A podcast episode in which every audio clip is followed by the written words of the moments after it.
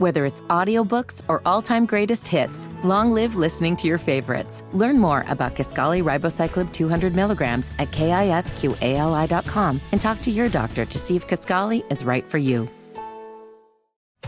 From News Talk 1110 and 99.3 WBT. This is Good Morning BT with Bo Thompson and Beth Troutman. We played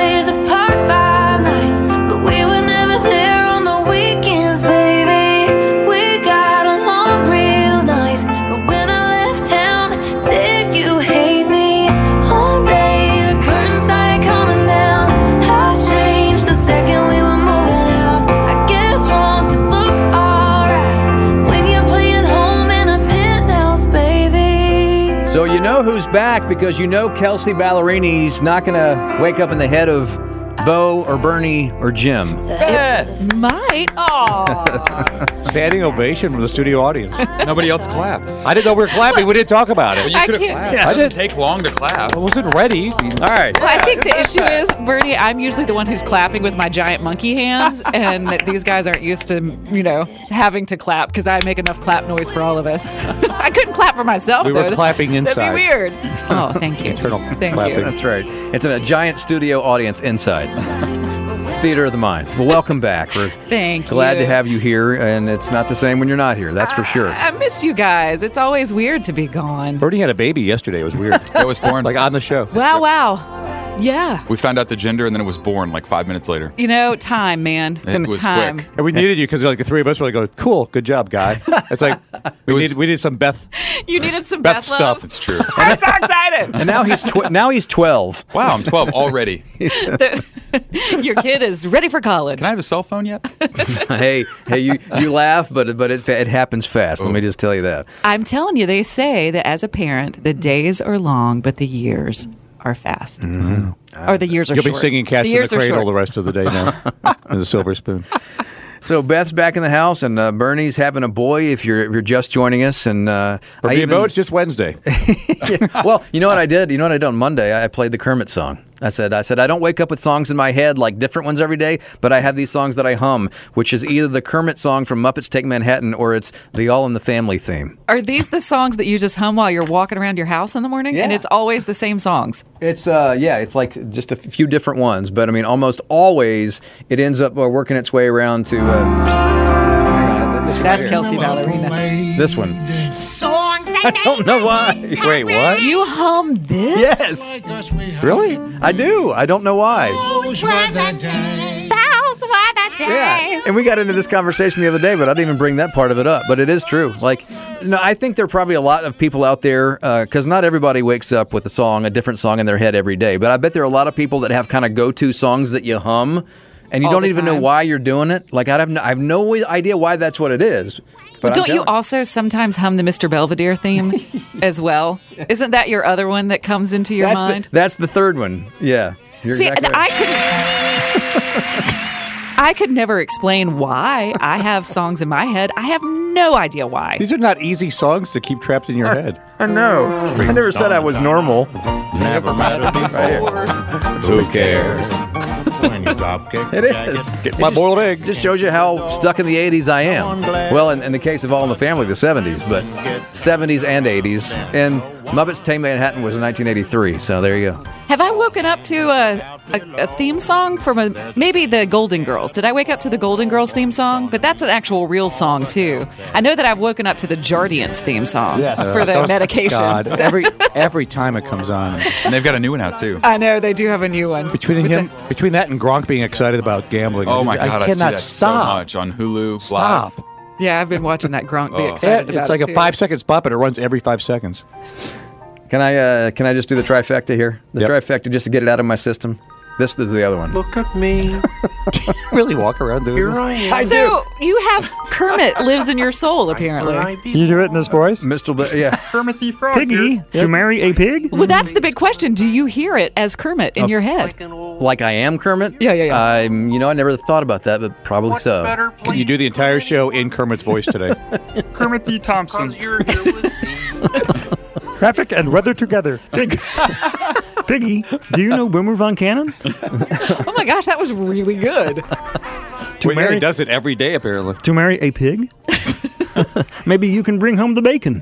All right, that's enough. I think I would have to be what animal in that in the Muppet scenario? Would I be animal or Fozzie maybe?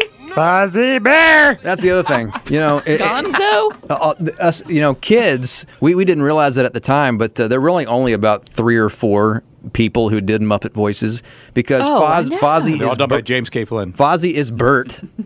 Fozzie's the same as Bert? Absolutely the same as Bert. In fact, if you play them side by side, Oh, and and you can't Ernie, tell. Ernie is Yeah. the same as Kermit. Yeah. you know, it's, it's Jim Henson and Frank Oz are the two guys that did uh, so many of those voices, and there are a bunch of other ones too. So when you actually sit down and listen to them, when you're bored like me and have you know time on your hands, and you do these things. And you compare the voices of Yeah. the Muppets. Bernie, spoiler alert for your baby. The ABC song is actually uh, "Twinkle Twinkle Little Star," the Oh. same song. Oh. well, and once the, You'll just you'll discover that one day when you go, "Oh my god, it's the same song." He'll also be. What is it that um, you have to hear over and over? Is it Baby Shark? Is it Baby Shark? Is that still a thing? The There's only one song my child's going to hear over and over again. the NC Yeah. State theme song? he's managed to play this twi- twice this week, and it's only Wednesday. Oh, Creed. Well, and and Zoki actually had the best one of all. It's still the go-to one when you talk about uh, the same song. I mean, this one right here. What do you do with the drunken sailor? Sailor. Early in the morning. See? It's NFL films. Yeah. Yet it's also what do you do with, With the, the drunken, drunken sailor? sailor. What do you do with the drunken? Which is also the song that's like playing in the Pirates of the Caribbean ride, isn't it? Like in mm-hmm. Disney World. Mm-hmm. Isn't that what they're playing? The drunken sailor. Okay, well Beth is back. I'm back and we're talking about random stuff. This is what we did while you were gone. Oh, is it cool? We're cool, catching cool. up. Yeah. I have All so much to catch you guys up with on. Since it is early in the morning, well, actually, it doesn't matter the time of day. It's all day traffic, and in the traffic center, he's happy Beth is back too. I know he is because we were talking about it. Boomer Von Cannon. Yes, welcome back, Beth. Yes. Hi, baby doll. We're all complete now. Thank you. Great to have you back. Hey, Oh, man. thank you. I You missed sound you like a waitress at Waffle House when you did that. I know. That's right. Hey, when I was a waitress at a barbecue joint, I totally did that. What can I get you, baby doll? Hey, baby. all right, there we go. News Talk 1110 WBT, Wednesday, February 21st. Bo Thompson and Beth Troutman. Sounds so good to say that. Aw, I love you. And Wednesday sounds so good to say Theresa Payton, who joins us now, as she always does, the founder of Fortalice Solutions and our longtime cybersecurity expert. Good morning to you. Hooray! Good morning to you. It's great to be with you, Bethabo. So, um, I got something to start off with here, and I can't say I'm that surprised to be saying it, but I am wondering if you're hearing the same thing. We we talk so much about the Apple Vision Pro. I was in South Park the other day. I walked past the Apple store. It was as hopping as it always is, and I saw all these uh, these these. Uh, these what do you even call them headsets i guess that were lying on the Pro headsets. and people were lining up to try them on. But already now, you're starting to hear stories about a month in, not even a month in, of uh, comfort issues, headaches, eye strain. Among the top reasons people say they're returning their Vision Pro headsets. And uh, you know, you gotta you gotta keep that receipt when it's thirty five hundred dollars a pop. There, Theresa. You absolutely do. And, you know, I wish Apple had asked me my thoughts on this because, uh, I mean, let, let's just stay in the real world. But I actually tried um, a different version of these on at a Disney conference years ago, and I said, nope, this isn't for me. It's too clunky, it's too heavy. Um, the, it, it, it's very kludgy, the technology, and um, I'm not surprised that people are returning them. I am disappointed in Apple. I, they used to be known for doing very rigorous consumer acceptance testing. yeah. Um, and I'm just wondering who is their pilot group for this technology. And so, uh, but they're going to have to go back to the drawing board and try again. But for anybody who's been on the sidelines wondering, should I make this kind of financial investment? I think take a look at what other consumers are saying, which is nope. Well, so we were talking about this last week when the first, or, or a few weeks ago when the, they they first became available, and you know, there's that old saying, and we've talked about it with you about uh, you don't want to you don't want to try one of these products the first time around. You want to let it go through a few cycles so they can get the kinks out. But it's nowhere near uh, consumer level. For, I mean, your average person is not going to have uh, discretionary money to throw around for thirty five hundred dollars. Right. So my question for you, Theresa, is: Do you think this is one of those things that Apple is knows that it's got to you know wait wait through, and, and, and in five or ten years, will this will the is this going to be something that the the greater public adopts? It's just going to be a slow process, or do you think this is uh, this is a misfire? I, this is a misfire. This is going to go the way of uh, Betamax. I think um, this is a, a big misfire. I mean, somebody said they burst a blood vessel in their eye using the device. I would like to hear from the medical medical community on this. I, I, I just don't think we understand what we could be doing to our brain, our vision, our hearing with this technology. I'm already concerned about screen time Mhm. um, and looking at too many screens for everything that we need to do in our eyesight. Um, so I, I think this is a huge misfire. I think there will be virtual reality, but um, in sort of its common form, this idea that it's going to be goggles that you put on or a helmet or something like that, I think that is going to go by the wayside, and we'll have something lighter, easier to use, and less challenging on our physical nature. So uh, more more to come on this technology, but um, I I'm I'm underwhelmed. Well, let's stick with Apple um, for this next question because this this headline surprised me because for years I have heard that if I drop my phone in the toilet or in the sink or wherever you get your iPhone wet. Everyone has always said, just put it in, put it in a bowl of rice. Like stick it in the rice. It's going to be fine. You'll be okay. But now Apple is saying, stop putting your wet iPhones in rice. What are we supposed to do? I know. It's Go not- buy the I- Vision Pro.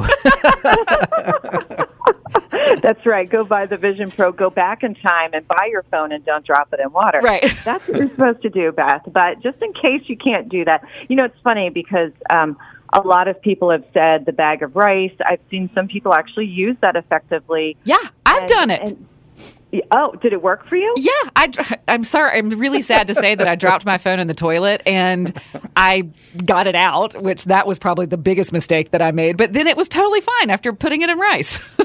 well, there you go. Well, you know what's interesting? So The Verge um, did a study to try and figure out where did this come from, and they said it was actually came from photographers. So back in the 1940s, they used to store their uh, film and their cameras in rice to keep protect them from moisture. Um, you know, so there you go. But uh, but they're saying don't do that because you may actually expose your phone to particles in rice. I, you know, they say don't dry your phone, don't try to use cotton, don't you know, just basically unplug it, don't touch it, leave it for time to dry out, and then come back to it. You know what, Beth? I agree with you. Some people um, have used the rice method and it's worked for them. So I just say, you know, look at the rice that you have, see if you want to work, uh, try it. Um, it's definitely better than having to buy a new phone. Uh, but I love the fact that you were so honest, Beth, about where you dropped it because I have to tell you, running support desks for so many years, people would say to me, uh, I dropped it in a puddle. I'm like, wow, that's a really deep puddle. Hmm. the way that it happened is I had it in my back pocket and completely forgot it was in my back pocket. And then you just go to do to tinkle and then it falls right in the toilet. yeah, a, pu- a puddle of what? uh, so later Calamity to that happens to many. yes, uh, later today, Nvidia Corporation's earnings are due, and uh, so. Uh, that's an event in of itself, but how big an event is this? Well, Goldman Sachs, Goldman Sachs Group's uh, trading desk has called Nvidia the most important stock on planet Earth right now. That is saying something, and what does that say to you? Uh, well, this is not the time to buy the stock, and that was not a that was not financial advice. I'm not a financial advisor, but uh, this is so telling of where we are in the life cycle of technology as far as generative AI, AI algorithms, uh, big data analytics, as well as cryptocurrency, blockchain. These technologies rely on having very fast computing power, and NVIDIA is one of the key players in that. This is astounding to me um, where we're headed, but this, you know, this one stock is potentially driving kind of some of the ups and downs of the market. So uh, it's going to be really interesting to hear once the earnings come out what they have to say as far as the future goes and what that's going to mean for the market, but also for the supply chain of technology. Um, kind of what that is such a historic statement from Goldman's trading desk. Yeah, Nvidia, the most important stock on planet Earth right now. So uh, earnings numbers coming later today uh, in the financial sector. We'll keep a watch on that for you. Uh, Got to stop it there with Theresa Payton, our cybersecurity expert. Always good to talk to you. Always great to be with you, Beth and Bo. Be safe out there. Whether it's audiobooks or all-time greatest hits, long live listening to your favorites. Learn more about Kisqali Ribociclib 200 milligrams at kisqali.com and talk to your doctor to see if Kisqali is right for you.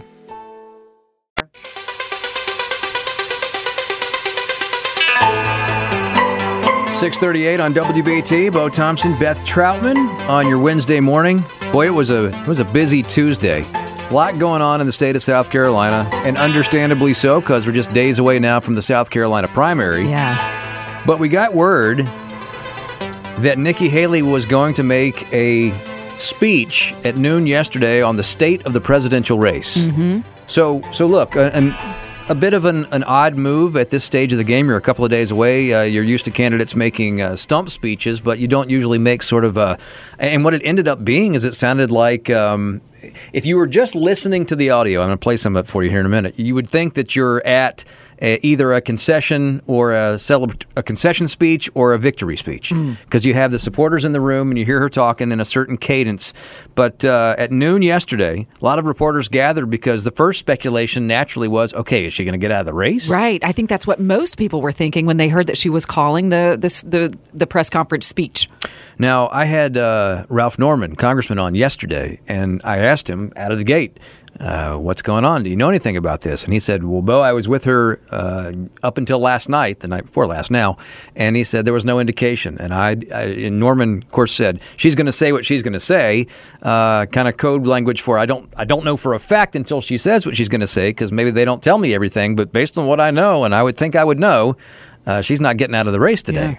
So um, Nikki Haley uh, at the microphone at noon today came out of the gate, and here's what she said. I feel no need to kiss the ring.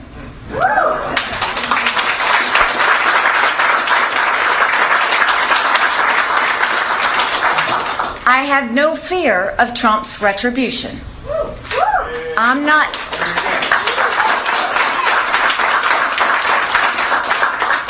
I'm not looking for anything from him. My own political future is of zero concern. So I hear what the political class says, but I hear from the American people too. You see what I mean? It sounds like she's in the setting where she's with her supporters, and it sounds like an election night speech. Yeah, yeah. Right? Okay, so then uh, she worked her way around, and this is about, what, like a 30 minute speech at least. Uh, Haley talked about uh, her immediate plans. I'm used to people questioning my intentions, so I'll make a few things clear. Some people used to say I was running because I really wanted to be vice president. I think I've pretty well settled that question.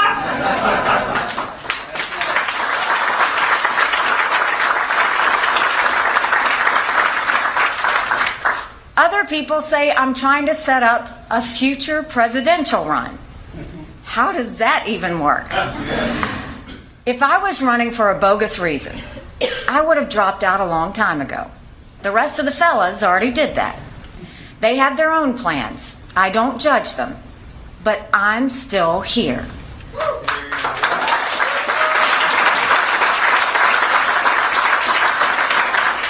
I'm fighting for what I know is right. And I don't care what the party leaders and political elites want. I'll keep fighting until the American people close the door. That day is not today, and it won't be on Saturday, not by a long shot. And that is consistent with what she told us last week. Yeah, very. I mean, it's she's staying on point and uh, with what she has been saying all along that she has always believed that she was an underdog in every or and she said this to us last week that in every race that she's ever run that she has come in as the underdog with very low polling numbers and then somehow through hard work and determination ends up you know succeeding in the end. And there was actually an opinion piece yesterday in uh, USA Today about her speeches and about the speech that she made and this particular opinion was saying that it was a powerful Nikki Haley moment that should have been a turning point and would have been a turning point in any other political campaign except for this one. I'm gonna tell you what it was at a base level. It was a shrewd move because she got free media for the better part of an hour on all the networks because, uh, you know, she said I'm making a speech and everybody thought it was one thing and it ended up being not that. But she, you know, had a chance to to to say her piece and sort of, I, I don't know if reset the word is the right thing, but at least to give you an update on where things are. And uh, everybody was covering it in a way they wouldn't have if she'd not said, sort of set it up the way she did. So if you're looking at it far as a, a, politically savvy move, uh, you know, in hindsight, it looks like a pretty smart one. I think she's taking a, a, a, a note from Trump's playbook. I mean, Donald Trump is the master of earned media, of just keeping the attention of the media. And she did that yesterday. And you're right, that was a shrewd political move because she got thousands and thousands and thousands worth of dollars of free advertising, basically. Of her name, her campaign, and then people were paying attention to the words she was saying in her speech. And I think that's what she wanted more than anything is she wanted people to hear her words. Speaking of the guy who, uh, who who knows how to get the free media better than anybody we've ever seen, he was on Fox last night with Laura Ingraham in a town hall setting, and he was asked about uh, what he thought of what Nikki Haley had said earlier in the day. She's not working. She's here. She's down by 30, 35 points. And everybody knows her. You're not supposed to lose your home state. Shouldn't happen anyway. And she's losing it big. Big. I mean, really. Uh, I said Big Lee and Big Lee. She's losing it bigly, but we're gonna we're gonna really do a job. I think that, uh, as you know, when we went to Iowa, we got the biggest margin in the history of the caucus. The biggest. That's a long time. Why do you think she's staying in the race? Um, I don't think she knows how to get out, actually. Uh, I really don't. She did terribly in New Hampshire. She got mo- the only vote she but got she has a lot of money behind her. What do they think they're Well, they're trying to hurt me because of the general election. So the Democrats are giving her money, and she's playing into the game. And I think she just can't get she just can't get herself to get out.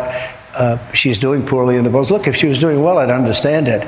But she's doing very poorly. She lost uh, in record numbers in Iowa, record numbers in New Hampshire, uh, Nevada. Uh, no name beat. Uh, no name. We had no name. So that was Trump on Fox last night, and so a day closer to the South Carolina primary, and Nikki Haley is still in it, and uh, on onward we march. Into Saturday and then into Super Tuesday.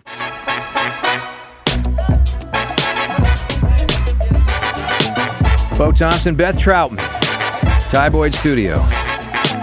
You know, we've done stories in the past few years about uh, how many people are, are still buying vinyl records. Yeah, the nostalgia of vinyl. Yeah, you see vinyl all over the place. I mean, that's not a and, and vinyl is. Uh, I mean, you've got the people who bought vinyl on the on the first go round who say, Mhm. "Okay, this was my favorite to begin with. I'm I'm glad to buy this again."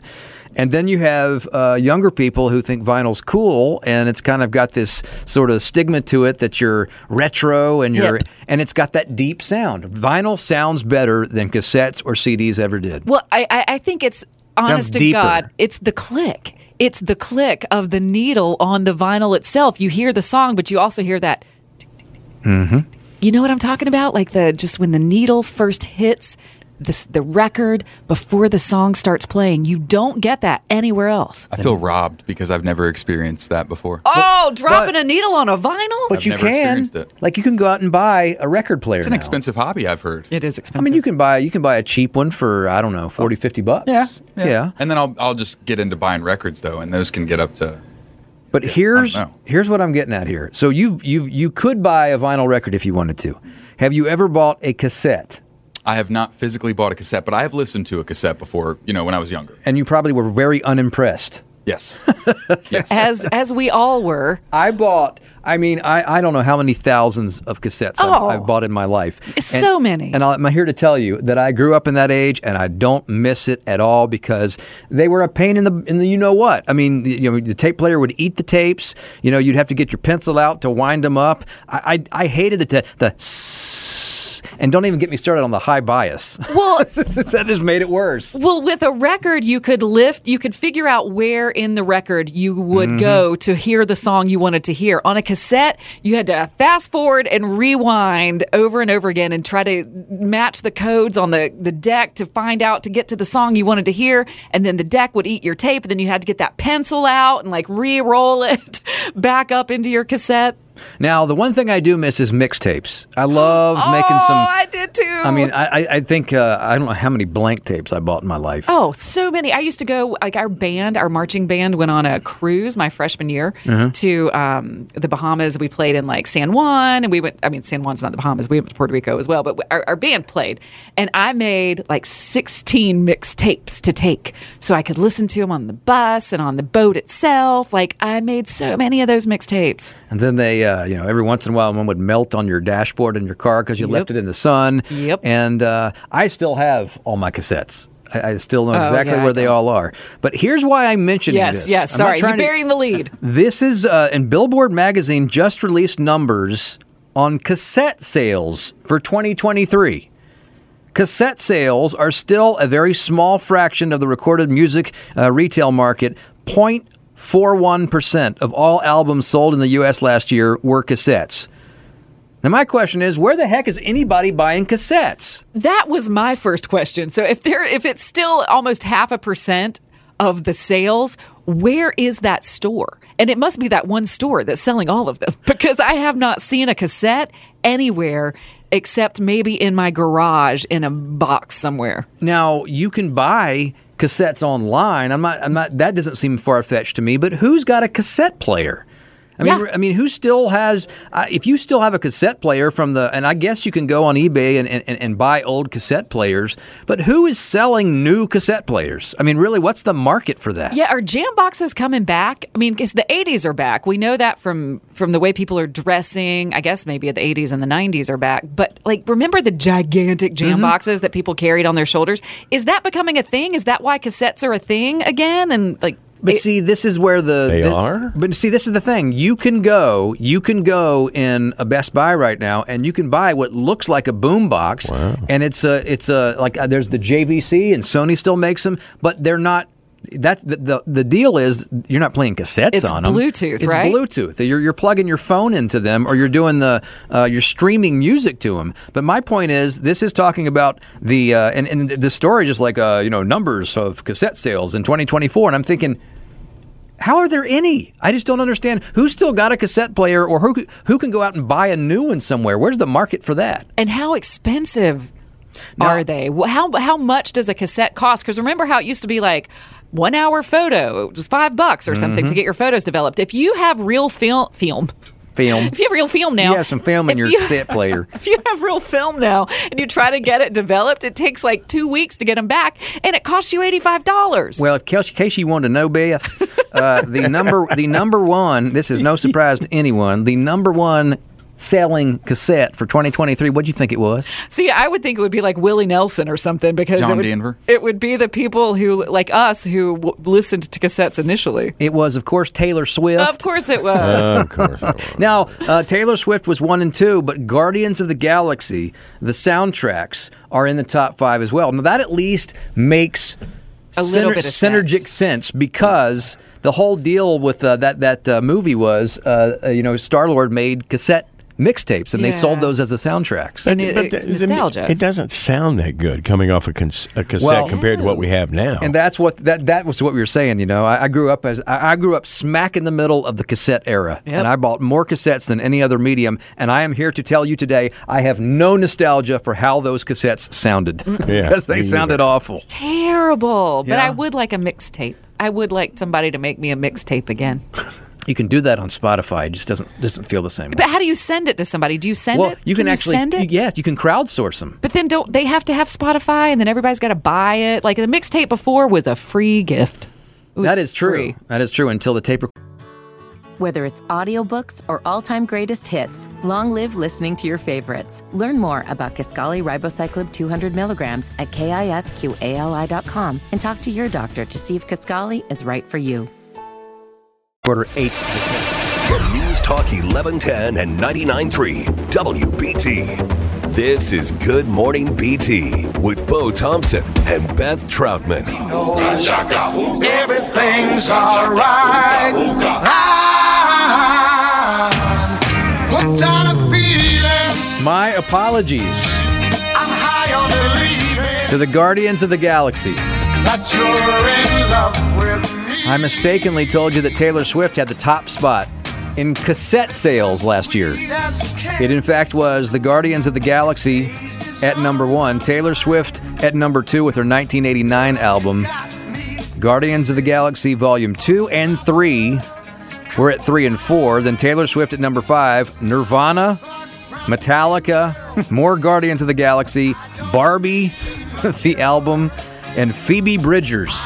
Oh, it sounds like a normal list of, of high selling artists. You know what's going to absolutely be a tell of my age is when I hear this song, I do not think of Guardians of the Galaxy. And the ladies out there will know exactly what I'm about to say. When I hear that song, I think about the dancing baby on Ally McBeal.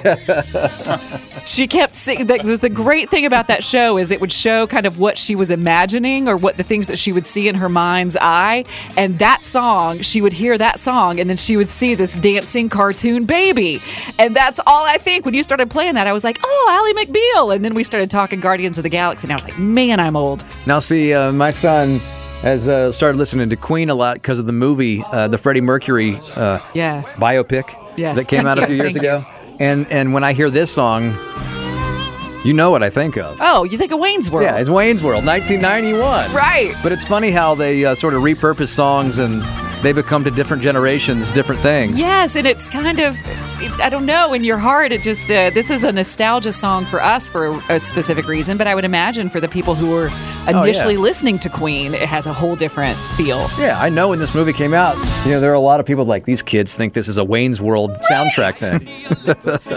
but they use it so well in the movie. Oh, it's so great when they're headbanging in the Pinto. It's just awesome. Little Bohemian Rhapsody, gentlemen.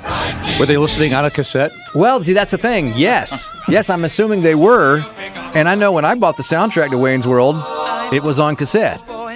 Here, here's the other thing. Uh, we were talking about, uh, and, and Zoke, uh, you're walking into this, but the, the headline that got us down this road last year's five best selling cassettes. To which my question was, who's buying cassettes anywhere? And, manufacturing yeah, them even. Where are they getting them? Well, we got a message at GMBT show at WBT.com from Kevin who says that cassettes are available through unique pre-sale bundles. And this this is why Taylor Swift is successful. Taylor Swift has a cassette shop online. So she like releases in a limited number because of course she does. she ha- she releases her cassettes in a limited number and people go online and buy the cassettes. Bernie, I'm going to blow your mind right now. When I was a kid, you could buy 28 cassettes for a penny. Shut the front door. Columbia House. But you had to buy 10 at full price. You did, and you actually had, you actually had, you know, it's almost like buying a timeshare. it's like you had to actually tape a penny.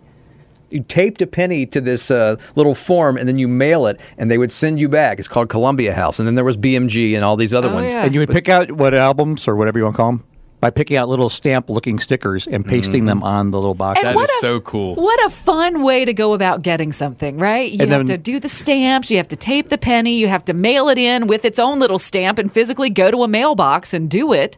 And then you'd get that that that little And, and one day somebody figured mail. out there's no way Columbia House could hold you to having to buy the full price ones. Like we were just like all like you know honor system like with the snack right. boxes like we just did it and then we somebody figured out like they can't really legally like take you to court if you didn't buy anything so that they would the- lose money because you would get the 28 for free and never follow up on your part But that was the idea. You buy 28 uh, CDs for a penny. And oh, by the way, you got to buy uh, that 28 more regular price over the next five years. Right. Uh, but you didn't hear me say that. Um, That's why LimeWire became a thing.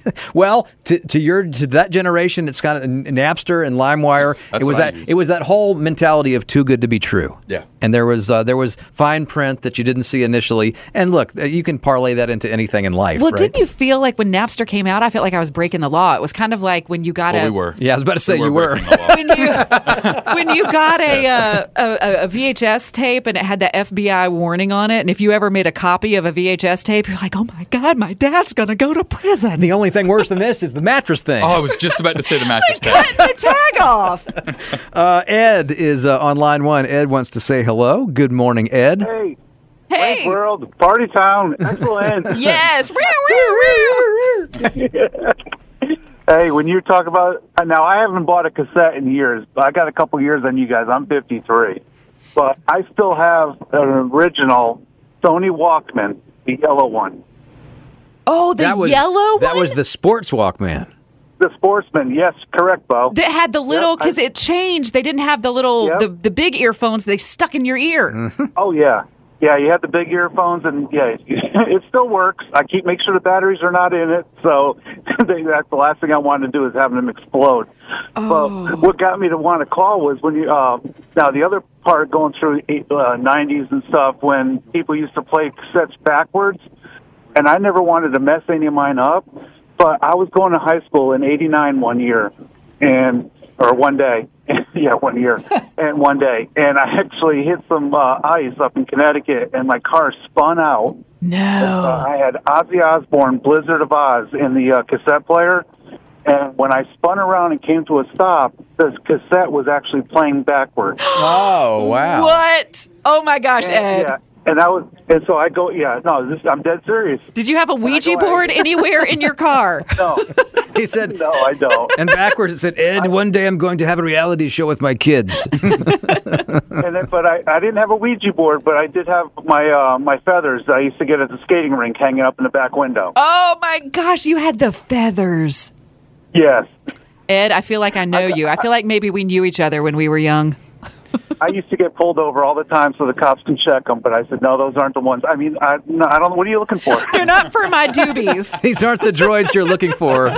Move along. at, the, at the same time, now I could put any other cassette in there; it plays straight. I now I still have that Blizzard of Oz, and you put it in any cassette.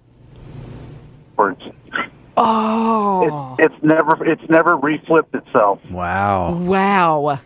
That's wow. it. Ed, thanks for calling, man. We got to put a pause on Oh, this you're welcome. conversation. You guys have a good day. We love you, Ed. You too, man. Uh, traffic check right now. Boomer Von Cannon standing by. With a cassette case full. Yeah. I know you got cassettes. Do you have one of those shoulder bags still? I had a shoulder bag that I could keep Wait. all my cassettes in. Oh man. And come on, who made the cassette cases? The only the only decent ones were made by Is it like JFG or J? Case Logic. Case It, I did not have the cool one apparently because mine was made like Jif by Jif peanut butter. You had, was, no, Beth had GPX. I had like the one that you got as a, JFG a coffee? maybe so. It was probably like a free gift. but like Eckerd's used to have a line of products called by GPX. That's probably what it was. and I, I my first Walkman was a red GPX. That thing was a piece of crap. I probably had the GPX case, and it had a little zipper, and it had the plastic little slots you put your cassettes in. I love the Uh, Walkman. I still use mine all the time. I just became Vince Coakley. That was crap.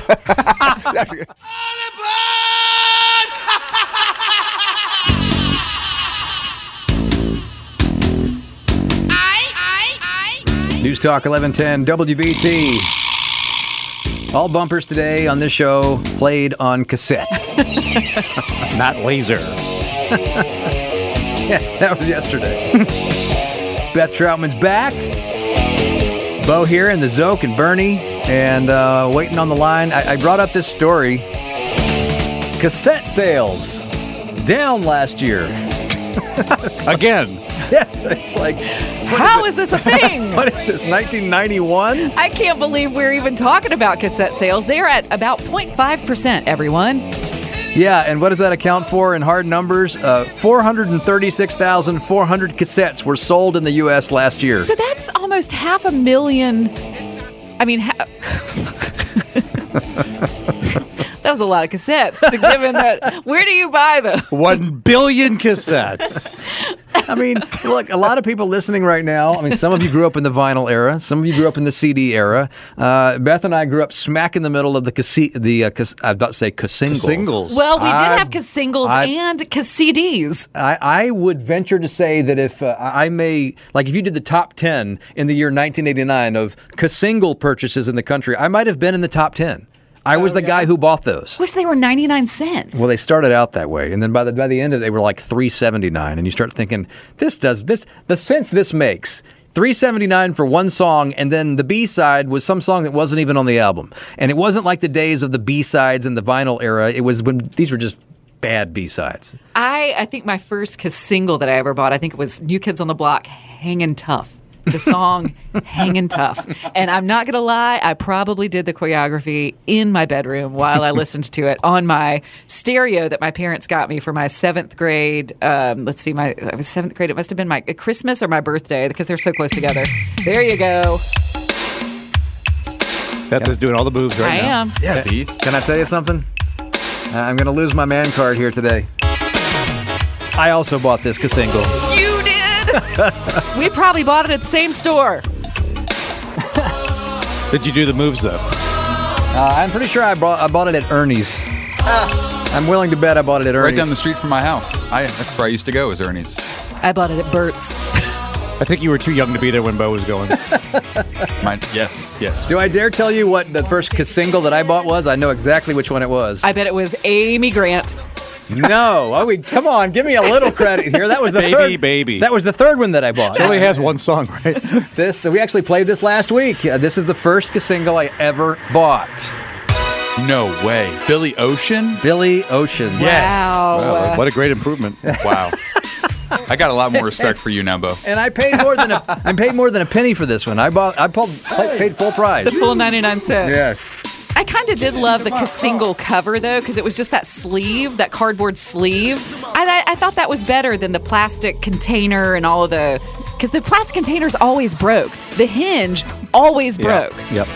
You guys didn't grow up in the north, but they also uh, those um, cassette holders were great for snow scrapers if you didn't have a snow uh, ice scraper Oh, for that's your windshield. true. CDs. That was the backup if you didn't have an ice scraper for your windshield in Ohio. Good point, Jimbo. Uh, let's go to Jonathan on line two. Jonathan wants to weigh in on this.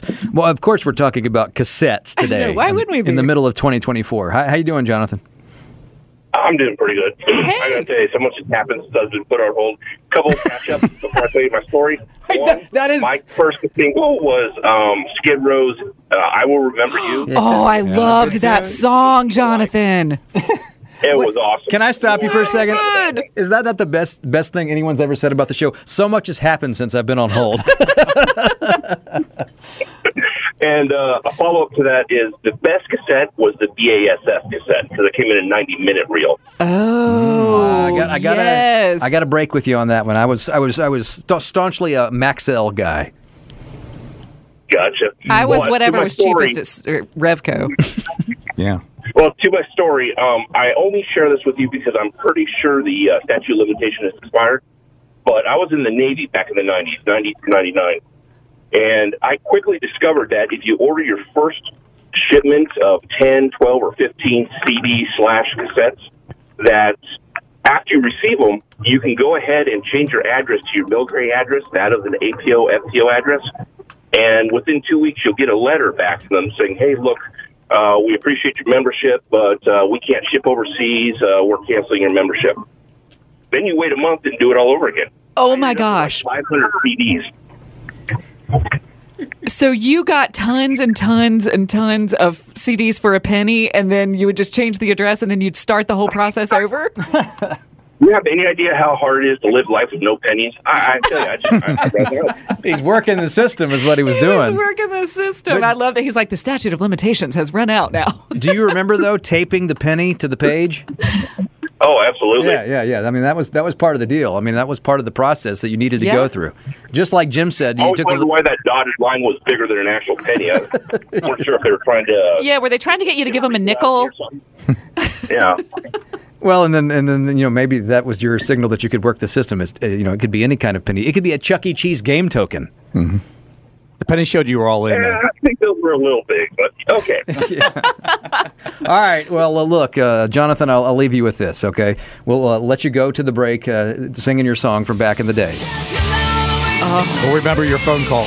I love this, Jonathan. This song is killer.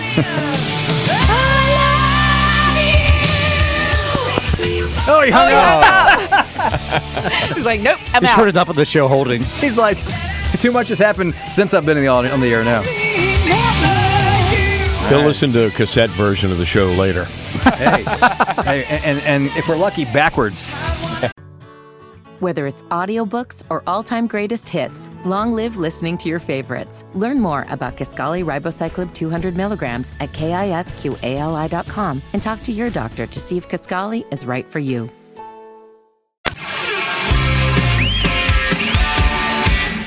News Talk 1110 WBT. Straight down where we where we are used to being, rabbit holes. I did not expect this rabbit hole at all. I thought we were going to jump right over this one. Yeah, uh, and we keep fast forwarding and rewinding and pausing and all those things that uh, kids today don't Till understand. the tape breaks. yeah, until the tape gets eaten by the the player. Oh boy. That was the worst sound and feeling. no, because because it was permanent. Yeah. You know, it's like I mean, I, I you know, with You can vinyl you can scratch the record. With the CD you Yeah. can scratch the CD. But You just man, lick the CD. We've gone over this, Bo. Yeah. If you scratch your CD, you lick it, and it's okay. And if you uh, Nobody did that. I mean, the cassette just. Uh, anyway, Bob's waiting on line one. We were talking. Uh, we got down the road of. Ta- eh, we were talking about finance, uh, you know, mon- money stuff. And there's a story from Billboard magazine that cassette sales were down last year. And we were all so surprised. Everybody's like, cassettes were a thing last year. Right. Did anyone buy a cassette? And almost half a million people bought Mm-hmm. cassettes last year. I mean, Zoke and I were talking during the break. I actually bought a, a, a cassette deck, a Sony cassette deck, off of eBay during Christmas break because I wanted to digitize a bunch of old stuff that I have, and I bought it. And it's, obviously, it's not new; it's uh, it's in good shape, and it says that it was refurbished. But I bought it, and I started playing the, the, the cassettes, and they drag. So it's like the speed is not what it, it doesn't sound right. Um, so it, I pretty much chucked the thing. You sound like Eeyore in the old tapes of yourself. yeah, yeah. I sound like I do now, you know, from tapes of seventh grade. Makes your voice deeper, though. Yeah, exactly. I'm stuck in the thistle patch. All right, the thistle patch. All right, uh, let's unpause Bob here on Good Morning BT. Hi, Bob. Hi, Bo. Hi, Beth. Hey, Bob. How you doing? We're awesome. We hope you're doing We're, great. We're firmly stuck in 1987. Yes.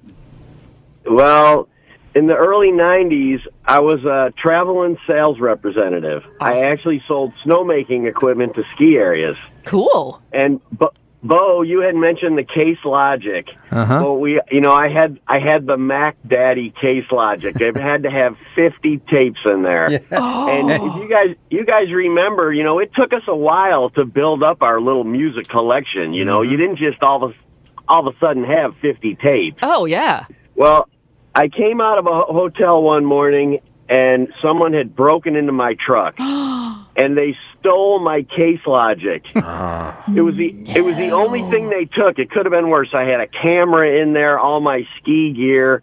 The police figured it was just kids because all they took was my music. You must have had a really good playlist only- in there. The well, there was some Kenny Loggins in there. You were singing Kenny Loggins. Well, the one tape that they didn't get was in the tape deck, and it was like a double greatest hits of Willie Nelson. what? Well, I'm up in the upper Midwest, the upper peninsula, northern Wisconsin, and there's hardly any radio stations up there in the 90s. Well, after about a week and a half of listening to nothing but Willie Nelson, I threw him right out the window.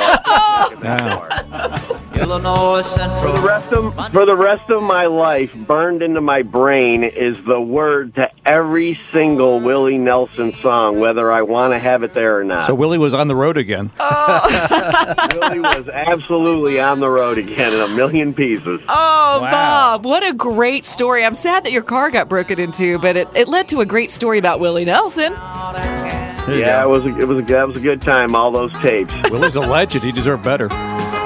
Well, at least You they guys all have a great day. You too, man. You too, Bob. You know what's funny is we always talk about distracted, you know, like people are distracted on their phones when they're driving. When we had CD and tape cases, I mean, you'd have that thing in your lap flipping through stuff, trying to get stuff into your CD player or into your tape cassette and rewind and fast forward. You didn't have steering wheel controls back in the day. But as uh, somebody emailed us earlier, the one good thing about cassettes is that they they couldn't skip in the car. You know, that's why it works so well cassettes in, in, in oh, cars yeah, because CDs you know, would skip as soon as you hit a pothole. I was about to say, if you were trying to play a record in your car, then that's a whole nother show. Hey, I would really love to see the car that has the built-in record player.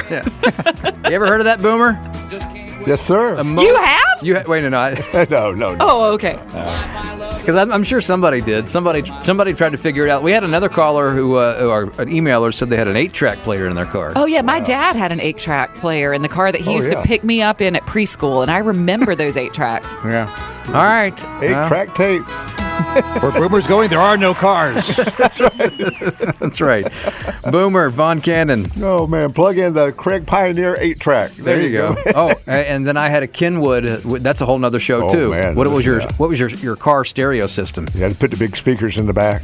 Little, Yeah. Ken, little Kenwood Oh. action when I was in high Oh, school. yeah. So, guys, you're not going to be surprised by this. You know the Waniac. Everybody knows the Waniac. So the Waniac had a conversion van, mm-hmm. and he put giant boom speakers under the back sofa seat in the back, and everyone in town called it the boom van. That's how you do it. And right he, there. He put pink neon under the runners on the boom van. My man. That's the way you do it. This is how he would drop me off at middle school. So that's what that, that van was we saw on the parking deck this summer. No. It was a conversion van with a boom system in it. I don't even know what it's Did called. you have him drop you around the corner from school? Yeah, sometimes. Because I'd be like, Dad, I'm going to be deaf. he would play the music so loud. And it was so weird. He played the craziest rap music for me. Rap? Oh, that's great. Oh, jeez. Oh, this Rap. is great. Like MC Hammer. And like NWA. Oh, okay. Oh man. The legend is growing. I know. It's like full on Waniac. The Waniac legend just grew about seven chapters in about 30 seconds.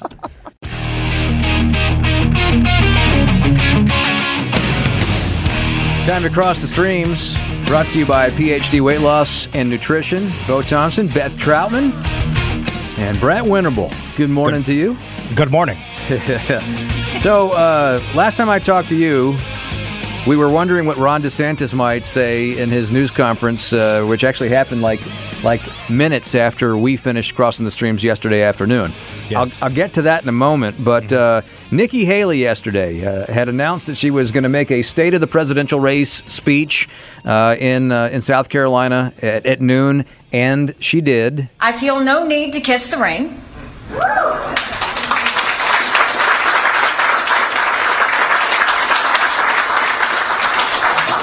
I have no fear of Trump's retribution. I'm not.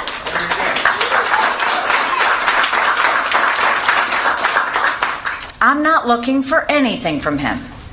My own political future is of zero concern. So I hear what the political class says, but I hear from the American people too. She also said she's staying in the race. Uh, she's staying beyond uh, Super Tuesday. And uh, so basically, what yesterday comes down to is uh, she uh, managed to find a way to get all the networks to cover her in a speech at noon and got a free hour of advertising. She didn't say she's staying in the race as a Republican. Oh, so you th- do you think that she might be one of those front runner candidates for the No Labels Party? Yes, the McCrory Project. Uh, I, I think she would be a Veep with Manchin or would be the top end of the ticket with Manchin. Well, you know, it's Wednesday, Beth. Uh, in a couple hours, uh, let me check my sheet here. Uh, oh, Pat McCrory will join us today. So uh, maybe we can get. Uh, I don't know if he'll I'll tell you. I'll tell you why. I'll tell you. See, overnight d- we had a development overnight uh, Mhm. that that mostly went like unnoticed by a lot of people. Joe Biden is doing another tranche of student loan forgiveness. Uh, one and a half billion dollars of student loan forgiveness. Remember, the Supreme Court told him he couldn't do it, but he's still doing it. And I think that's the sort of a thing that could drive this. Because you've got Trump doing his thing last night. You've got Biden out on the West Coast, um, and, and I and I think it's I think it's possible that Nikki Haley has decided to morph into the uh, into the no labels thing.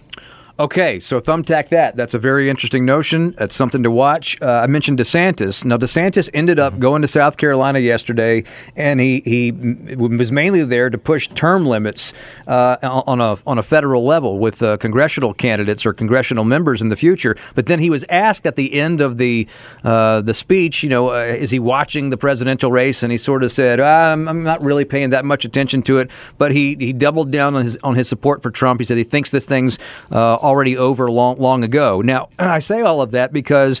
Trump then shows up on Fox last night with Laura Ingraham, and mm-hmm. she asked him, Who's on your short list for vice president? And she mentioned the names Tulsi Gabbard, she mentioned Tim Scott, Byron Donalds, Vivek Ramaswamy, Kristi Noem, and Ron DeSantis. And he said all of them, including DeSantis, are on his short list. Now, is that a scenario you could ever imagine now? Now, I, I- look, anything is possible. Uh, Beth, let me ask you a question. Yes. Okay, because Shut up, you Bo. are you are a s- no no no no no. Because I mean, I, Beth, hello, Beth. How are you? Hi, I'm wonderful. It's good to it's good to have you back. Thank you. Um, I missed everybody. But I, I love Bo. I'm sorry. I'm just messing with you, man. Here- here's the thing. Here's the thing. If if your husband came home Mm-hmm. after being treated the way DeSantis was treated during the race by Trump, Mm-hmm. and he goes, "Hey, I think I want to be his vice president," what would you say to him? I mean, that would Like, be like you don't even have to answer it. Right. it's like he dragged you. Right. He made fun of you. It would be a very, very hard sell with with someone like me because I am all about you know being a. I try to be the best human being that I can be, and I, I, I and I want people to treat each other Right. with with kindness, right? And so that would be a hard sell with me I called you short. You have lifts in your shoes. I think I think that the phrase you're looking for is "Oh hell no." I mean, uh, Bo, Bo, Bo, if, if if somebody that you were very close to, your wife, you're very close to your wife. I am, And yes. she came home and said, you know, you know, Donald Trump was saying all these bad things about me, but he wants me to be my be vice president. Like you, like you have to at some point. You have to be like, you know what, dude? It's not worth it for one term. I'm sorry. I, maybe I'd be the presumptive. I probably will be the presumptive in the other side of this thing. Um, I like, or I, like, maybe that's can't. the maybe that's the end game though for him that he would he would eat crow you know for that four years so that he could then Oh, be gosh, president. That hurts. That hurts. It would be hard. I It would be hard. I think anybody has to look at the Mike Pence template though and go, uh, what are the odds of you making it through these four years and, and coming and coming out in the same standing that you went in Yeah, as? yeah, you, you, you can't guarantee that. I mean, it's. I mean, honestly, we have to be realistic about all this. Um, look, I, I think, um, I think he wants a female vice president. I think at one point he would have considered Nikki Haley, uh, but this is way too far down the road now. And uh, I, I, I think he's probably looking for a gnome or a. Uh, let me rephrase that, Governor Gnome.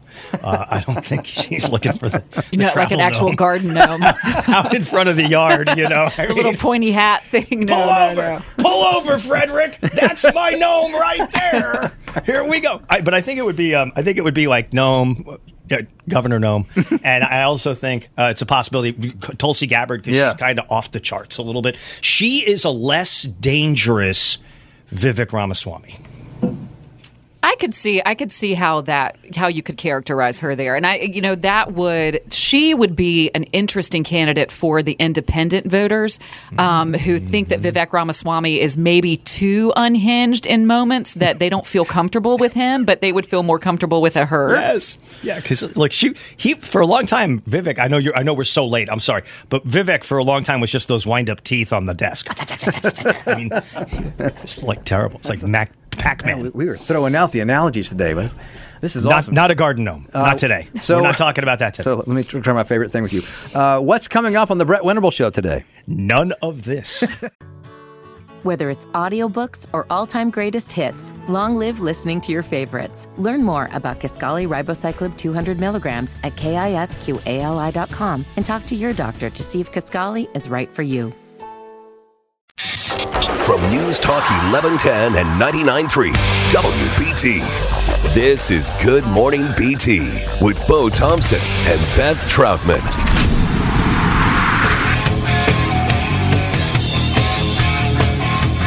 Oh, hang on, I gotta turn the cassette up a little bit. There you go. Yeah, or just a single. See, I, I know I, I, bought the whole album for this one. I mean, this was. Uh, 1984, start to finish. This hurts my ears. Oh, What? Just the sound quality.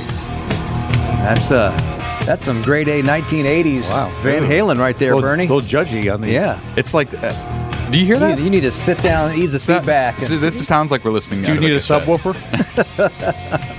Uh, you know, we were talking about this last hour, and uh, it's a segment that has legs. Right. We had no idea when we first saw this ZZ story. Top. I thought this was going to be, you know, one one little conversation that we were going to have about the fact that people are still buying cassettes in 2024. But as as we do, we jumped in, we dove headfirst into a rabbit hole. I don't know why you guys talk about politics ever. Last year's five best selling cassettes were all Taylor Swift and Guardians of the Galaxy albums. But we think the headline really is Who's buying cassettes in 2024? Where do you buy cassette? I mean, I guess online, but then you have to have a working cassette player. I mean, this is, You buy one, you get 12 for free. yeah, I mean, you know, and, and you tape a penny to the page and send it off, and you're set for life. Well, so the biggest thing is that people have been sending us messages at gmbtshow at wbt.com, and we received a message from Robert saying, you know, I had a CD player and a cassette player in my pickup. The CDs skip. But we also got a message, and I'm trying to find it. We also got a message saying that uh, that the cassettes were way better in cars than record players because records would skip. And we all said, "Yeah, wait, wait, who wait a minute. who had Wait, that? who has a record player in your car?" Right. Apparently, Scott has a record player, or at least has a, a family member who had one. Scott, uh, you've been waiting patiently. I, I got to hear about I this. I know. I have to know about this, Scott. Good morning. Uh, I love your show, by the way. Thank you, yeah, Scott. Listen, in 1961, my brother, who was seven years older than me, I would have been 11. He uh, he had a new 61 Impala, Uh-huh. and it wasn't original equipment, but he went and bought an aftermarket record player that mounted under the dash. What? It even had a it had a spindle. You could put, I think, four records in at a time, and it would actually drop them down automatically when their turn came. And it worked great when you were parked, but not so good when you were when you were driving. But It worked great you know, when there you were parked. So that was, was like a. Oh, yeah. This was like for Lovers Lane. Oh, well, or Babe Malloy's or Tony's or any of those places. But uh, the funny thing about it, too, um, my my first record, I bought my first record to play in his record player, and the first record I bought. Now remember, I was eleven. The name of it was Peanut Butter. and it was peanut, peanut butter. I have no idea who did it. But anyway, the funny thing is, in this Impala, his rear deck with this underneath this huge window was rolling pleated, and I left my record playing laying on the deck one day. One day, and about three days later, I found it, and my peanut butter had melted on his rear deck. it melted all over the thing. Absolutely. Here you go, right here. Oh my gosh. There you go. That's it. Who did that? Uh, that's the marathons. Oh, the, the the hit makers, the marathons. exactly. Specially made to play while you park.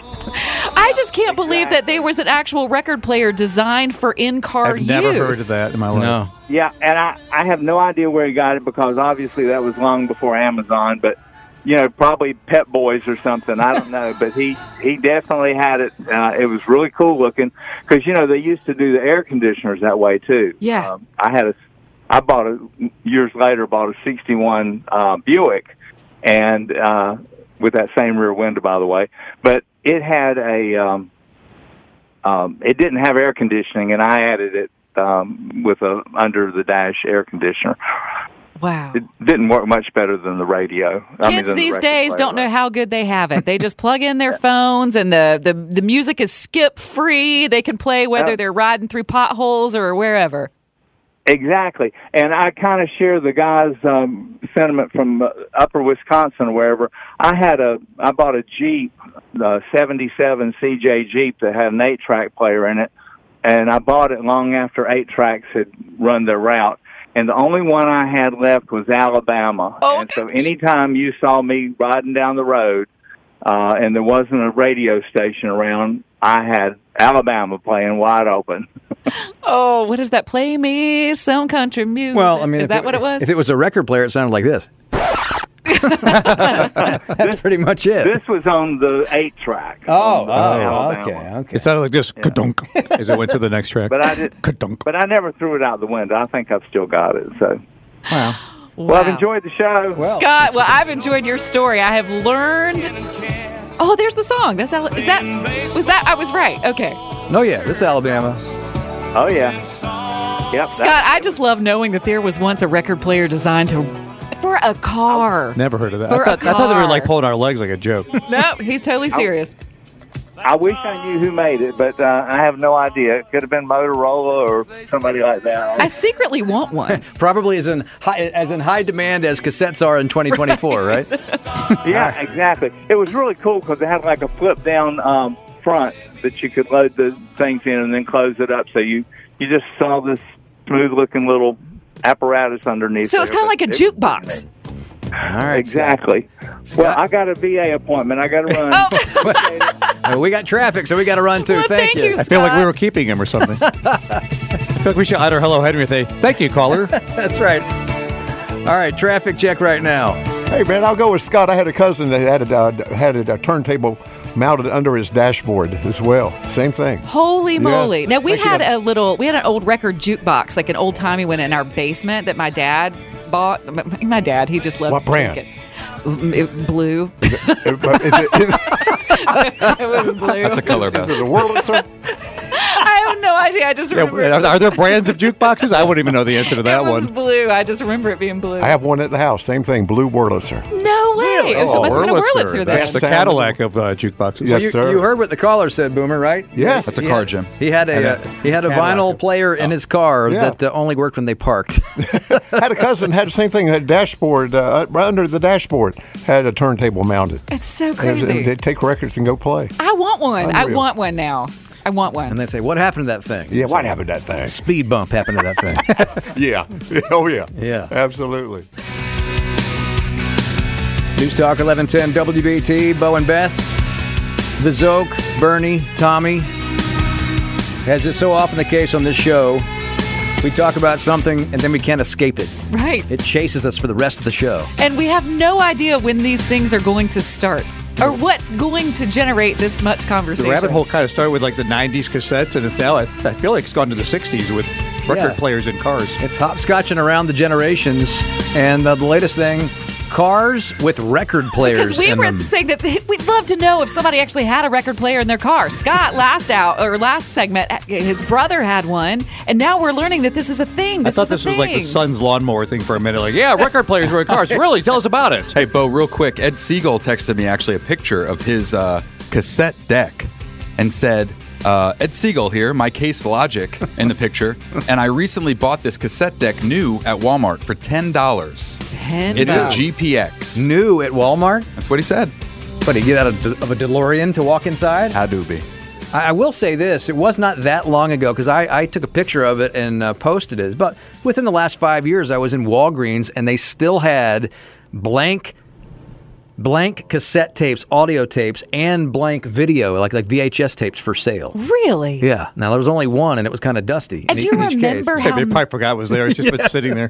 Do you remember how many of those we used to buy? Because people, we would, I would record the radio, the countdown, so that I could hear my favorite songs, and Uh-huh. On your then boombox. we would Mhm. take blank VHS tapes and record the shows. I'd record like Saturday morning cartoons, and Mm-hmm. you'd press pause and try to keep the commercials out of it, and that was like the the high tech way of doing it. Like, haha, I beat you commercials.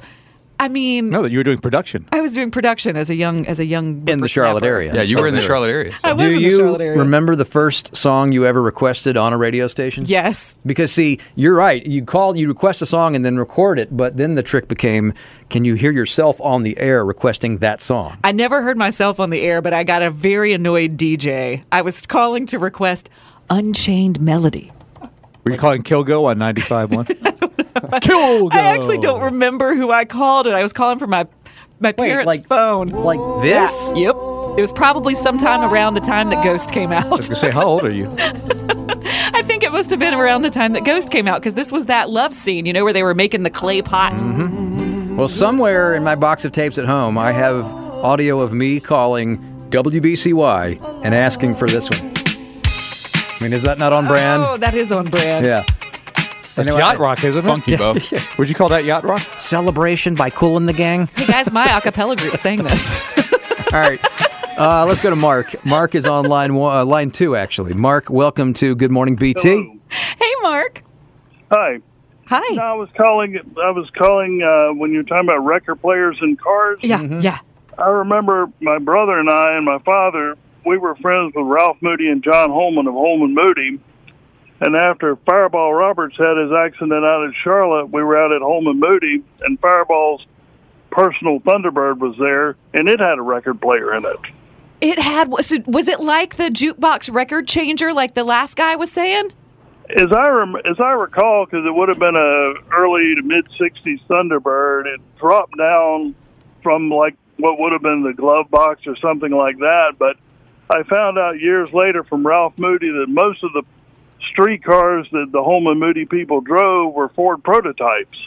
So maybe Ford was looking into making it an option. I don't know. But, uh, he did tell me that they were usually prototypes that Ford had got, didn't need anymore, and they shipped themselves. Oh my gosh, that would be so cool. I love to go to auto shows and look when they sell like the old like Woodies and like the 30s cars and stuff.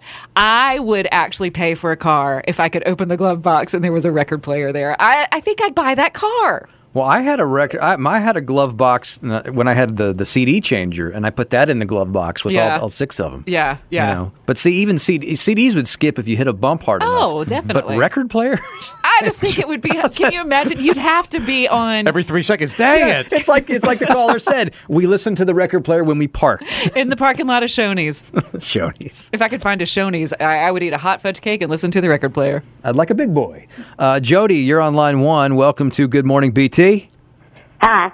I just wanted you to know I'm listening to you on a combo CD, cassette, um, AM radio. Oh, you're kidding! That's how I listen to you. Jody, what year is it where you are? Well, you tra- I'm are you a in time the traveler? 70s myself, but my kids are 40s, and I have their um, Fisher Price record player that Beth could put under her dash. It would fit under there. I remember the Fisher Price. Are they red and yellow? Yeah, my this grandkids one's tan have and one. white.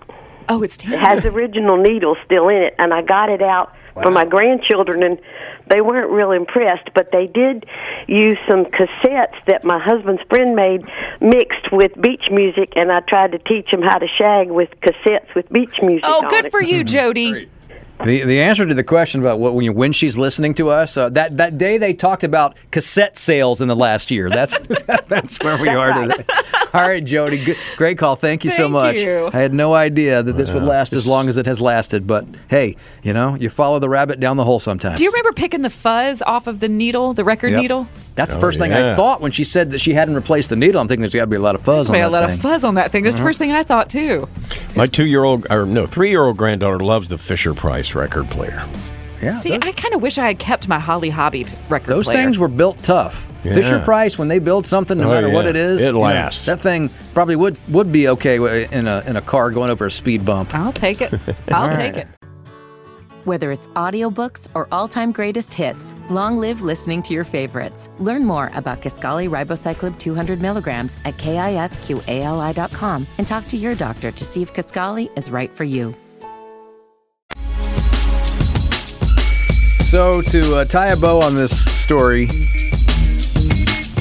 about cassettes, and we originally started talking about sales numbers last year for cassettes, which begged the question: How are there any sales numbers for cassettes last year? Who's still buying cassettes? Apparently, at least uh, 500,000 people. But Taylor Swift apparently offers a cassette option online, a cassette store for her cassettes, which makes sense as to why her her cassettes were number two on that list of cassettes sold. Number two and number five, and the other spots were owned by the Guardians of the Galaxy soundtracks, which are supposed to be like old mixtapes. If you uh, if you have any of those, now uh, it's funny because the way I'm going to tie a bow on this, a bow, literally, is I have uh, you know a good number of uh, files here in my machine that are digitized old cassette tapes that I have converted over the years. Uh-oh. And a lot of the times, these old tapes that I, I saved are actual mixtapes, as it were, that I made recording the radio when I was a kid, right? I have old tapes of BT. I have old tapes of WBCY. Look what I just found on one of these tapes. Uh, Jim Zoki, check this out. 95.1, today's rock and roll. 95Q, feeling the poison attack. Vicious bite of Alice Cooper from 95Q. That That's Kilgo. Yeah. Who I didn't meet until about five years ago. He's a friend of a friend on a Panthers trip. He lives somewhere else now. And this is um, like when I first moved to Charlotte, late 80s, Kilgo was like, Kilgo on the radio. Yes. Yeah, yeah. I think he's a music rep now or something like that. I think he's in Atlanta. It was Atlanta where we saw him. And I- so um, it's like, I'd never met him while he was on the air here, even though I started out on the air here when I was like 22. Uh, but I finally got to meet him a couple of years ago.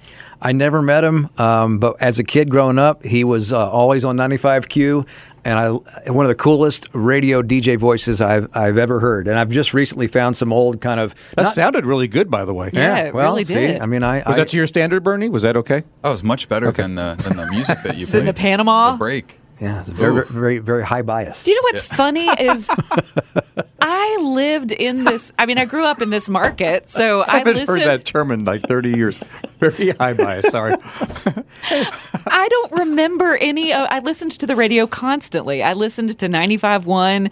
I listened to 107.9. Kiss 102. I mean, I, I listened, but I don't remember any of the names of. And that's terrible of, of the DJs at the time. Oh, I could go all day long. I with you. know, I know, I know. what you what was could. BCY? Skip and. Um, Oh well, that was Randy and Spiff. Randy and Spiff. Skip.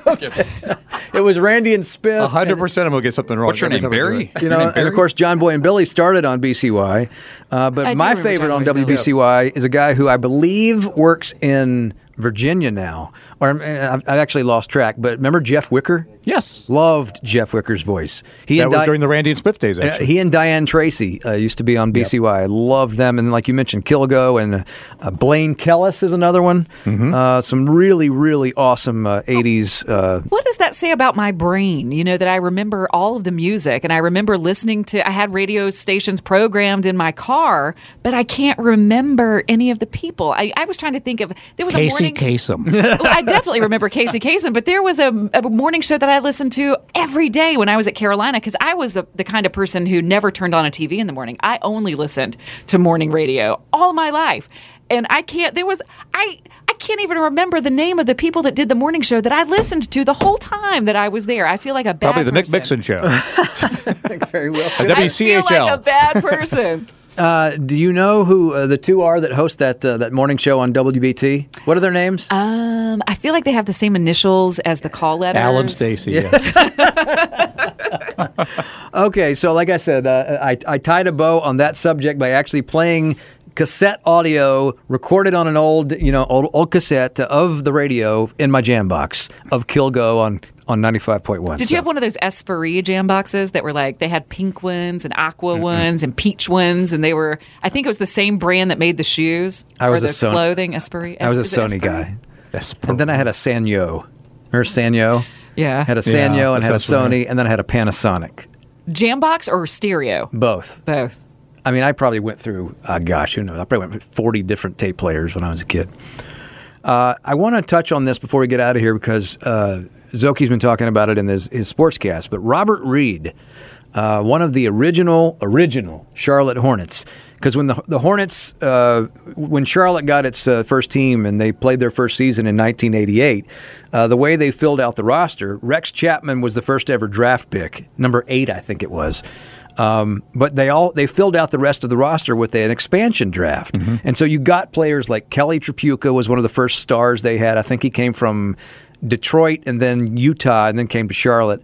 And then Robert Reid, who, uh, it, it, for me, when I think about that first season, and, and you had Muggsy Bogues, but Muggsy Bogues, I don't even think he started on that. I think it was Michael Holton that started on that team. Yep. They had Kurt Rambis. Kurt As far Rambis. as veteran guys that were Yeah. brought in like that. And then Dell Curry was injured his first season, most of it, so he didn't play much. So that first year, it was Kelly Tripucka and Kurt Rambis, and Robert Reid was one of the players on that team. And Robert had come from the Houston Rockets and had played on some of those uh, NBA Finals teams that had Ralph Sampson and Olajuwon. But Robert Reid, I just remember that first season because I mean all of us went to a lot of games that season. Oh my seasons. gosh, so many that season. He was so, he was such a, a cool personality, and you could tell that he knew he was in the twilight of his career, and he was going to a place where he could sort of, you know, at that stage of the game, he'd played on the, on the Houston Rockets, and that's what people remember him for. But in here, like Kurt Rambis, you kind of had because Rambis came from the Lakers, mm-hmm. and you had a, a, a group of players that sort of realized this is kind of a bucket list type thing. You can go to a city and be on its first ever team.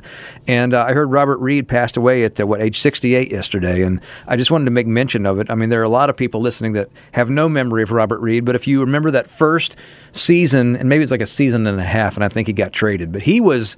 He had a really cool, uh, sort of distinctive jump shot. Yep. And uh, I remember many games at that uh, at the old Hive watching Robert Reid. Uh, you know, they won what twenty two games their first season, I think it was, and he was a big part of that. So And we had just talked uh, less than two weeks ago, I believe, Earl Cureton, who was, Yeah. uh, uh, again, another veteran reserve player on that first original Hornets team uh, for the first couple of years, uh, passed away too. So a couple of players, uh, humans in their 60s, who played on the original team here, and just like that, I mean, you just um, seem so young Yeah. to lose uh, two members of the original Charlotte Hornets team. And of course, you know, we were all saddened with uh, Gerry V's passing the last year and a half or so, uh, one of the uh, original broadcasters overall with the franchise, too. So uh, it makes you feel older, but uh, these guys were way too young to be uh, passing away in their 60s, obviously. But uh, yeah, Robert Reid and Earl Cureton, you know, rest in peace to those guys who both uh, passed away in the last two weeks now.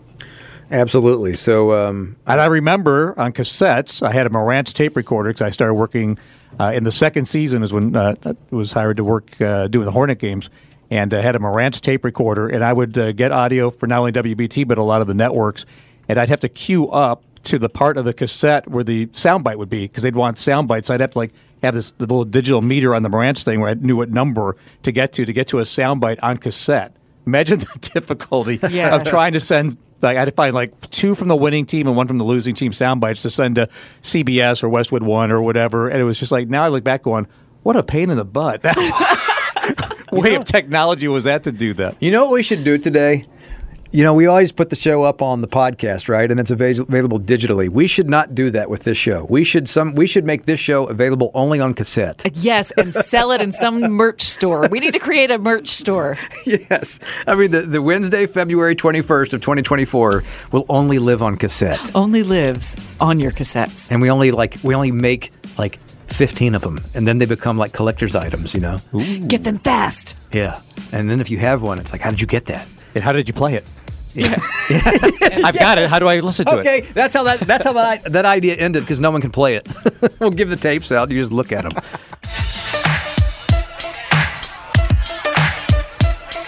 News Talk 1110 993 WBT. Getting set for Governor McCrory in the final hour today, as always on Wednesdays. You know, I saw uh, our buddy Brad Panovich over at uh, WCNC post this yesterday. 752 days. That's how long it's been. 752 days. Anybody? Uh, well, everybody else, but but Governor McCrory knows what I'm talking about here. 752 days since it did this in Charlotte. A win by one of our teams. That's actually close, Jimbo. A win by the Panthers. The last time was January 29th of 2022. So actually, uh, this was posted yesterday. So that's weather-related. Now it's 753. 753. Uh, Zoki called a touchdown. Yes, it's been a, it's been quite the drought. I'm guessing it's weather related. So I'm gonna say, well, okay, I'm pretending I don't know the answer that Bo told us during the break. Let me guess, it might be snow. This Yes, Am I right? Suzuki. Oh my God, is that right? Oh my gosh. Like This we is- said during the break. It's the longest snowless drought or streak in Charlotte city history. It's a snow drought. And I've started thinking about this. I mean, I remember I grew up here, I, I spent my life here. It snowed every year. It always. I've played the game. I played in the snow. like I got played by the snow. Now I'm here to expose the fact that it no longer snows. I mean, there are Hold on, I'll give you this one. Hold on, I'll switch with Aaron. Make America snow again. Or just Charlotte. We'll settle for Charlotte. That was, say that again, will you? I. The cadence was perfect. What did I say? I said I, I played in the snow, I got played by the snow, and now I'm here to expose the lack of snow. And now there are kids around me saying, "What is snow?" right. They don't even know. Time to shovel the snow out of DC. I mean, we had at least one snow day, it seemed, every year when I was young. We used to, I'm sad to say this, I, the Waniac was my dad. I just preface everything by saying this when Was I was your a kid. dad? Yeah. So we used to tie a sled. What is he sled. he was my dad growing up. He still is my He dad. still is your dad, yes. But he let us get away with a lot of stuff. And we would tie a sled to the back of our four wheeler and just drive up and down Burridge Road, which is the, the, the road that I grew up on. Not everyone made it. we, we all are here to tell the story. Your dad at one time had five children. so the, like it always snowed and it usually was around somewhere around my birthday which y'all know my birthday's in early january it would usually snow because i remember being so sad on my ninth birthday because i was supposed to have a party and nobody could come because it was snowing out and we my, one friend came over my dad I actually picked that person up and we drove to Daryl's on what was that Albemarle, Albemarle Road? Road near Farm Pond. Why, And- why served you lunch in I was that? say where Zoki was working. Zoki was working. I was. It was my ninth birthday to get their turtle. Happy ice birthday, cream young sundae. lady. Yeah. we got all the waiters and wait staff to come around and sing Yeah, to you, probably. Yeah. Because I was the only person in the restaurant. Because the Waniac drove us to Daryl's. I don't even know why Daryl's was open, but they were. So there are kids two and three years old that have never seen snow in Yeah. Charlotte. Yeah. And it used to be, I mean, it used to be good between Yearly. January and February to have at least one, maybe two good ones, as we said. Yeah. I mean, uh, it would snow, and we would they would never cancel classes at Carolina, and it would snow, and it, we were it was uh, famous for people like Yeah, slipping. now, and- now they cancel classes if the students are offended. right? By the thought of snow. I, uh, I, I mean, I fell. I met. Um, I, I became friends with a gentleman because I was walking to class at Carolina, and the sidewalk was frozen, and I slipped, and I slid right through his legs, and I knocked him over, Wait, and he went sliding down. This is this is. You I'm became bad. friends with a gentleman after you slid through his legs. I was sliding on the ice, and then he fell on me, and we continued to like sled through campus. I was the sled. I love it when you tell stories about things like this because it always you always call them gentlemen. Gentlemen. It was a young kid who was also headed to class. and that's Someday we're going to do a top 10 list of things you've fallen doing, like when you worked at the uh, TV studios and rode your bike into a tree or whatever you did. Yeah, it- it- into a pole. It was Pole, a, I always get it was a pole.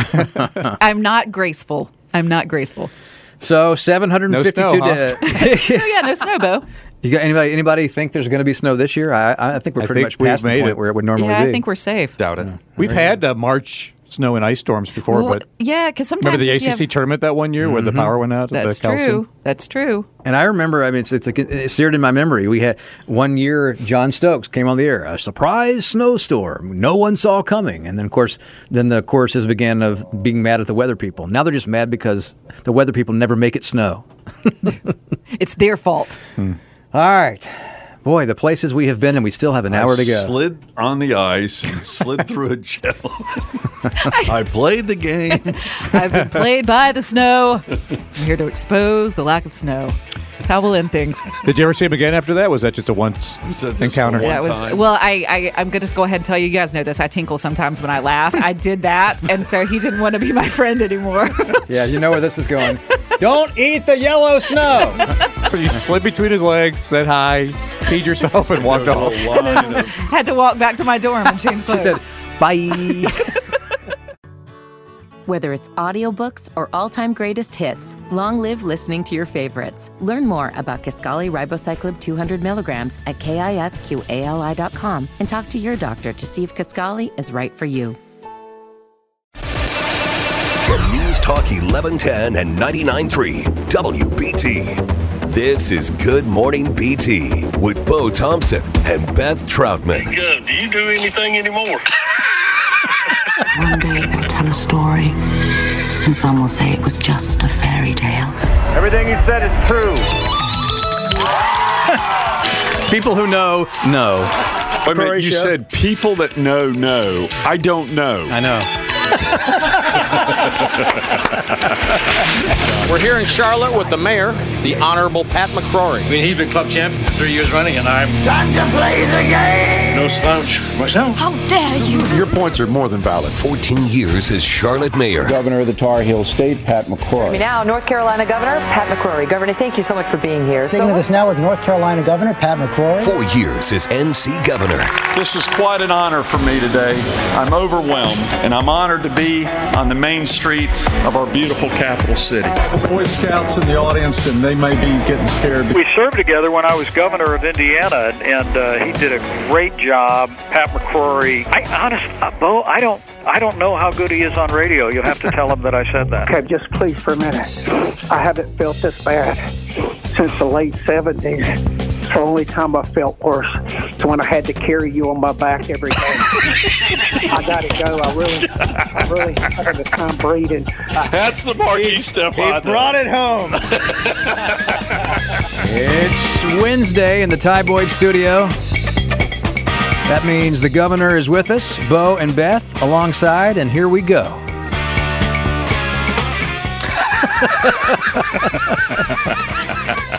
Usually I do. I was about to say that's never happened before. I know it. That's your Usually, cue. usually I'm going. You know, I got to get something off my chest. that time you look down at your chest. What? Do I have something to? I have nothing to get off my chest. Okay, so here's what we were talking about in the uh, the commercial break that I think is really fascinating because we were talking uh, at the end of our seven o'clock hour with Brett Winterble about Nikki Haley's end game. And that she said that she was staying in the race. He said, okay, this is what I think. I think Nikki Haley is staying in the presidential race, but not as a Republican, which led me to the question Does that mean that you think that she might be a no labels candidate? Would she be a person that no labels would pick to be at the top of their ticket? And here you are to answer questions for us. Well, as co-chairman of No Labels, along with Ben Chavis and uh, Joe Le- uh, Joe Lieberman, I'm very careful about what I say about No Labels, Right. Because I'm an insider, and I've served on boards of directors of companies, and as an insider, you can't convey information that you may know. But I know this regarding Nikki Haley and running on another independent ticket, including no labels, it would be very difficult because many laws, eh, many states have laws which prohibit someone from running in a primary for one job on one ticket, like Republican or Democrat, and then if they lose in the general, changing their party affiliation and running again on a third party ticket. It's almost like non compete laws. Ah. You can't change in the middle. It's called sore loser laws. Oh. You can't be a sore loser and say, I lost in the primary, therefore, in the general, I'm going to get on another ticket and run for the same office. Well, so so let's uh, make it more of a broad question. So, because there are so many sore loser laws, Nikki then, as a third party candidate, as president, could not win the presidency because too many states would be ruled out in the electoral count. Did you hear her speech yesterday? I heard parts of it. All right, let me give you just a just a riff of it here. I feel no need to kiss the ring.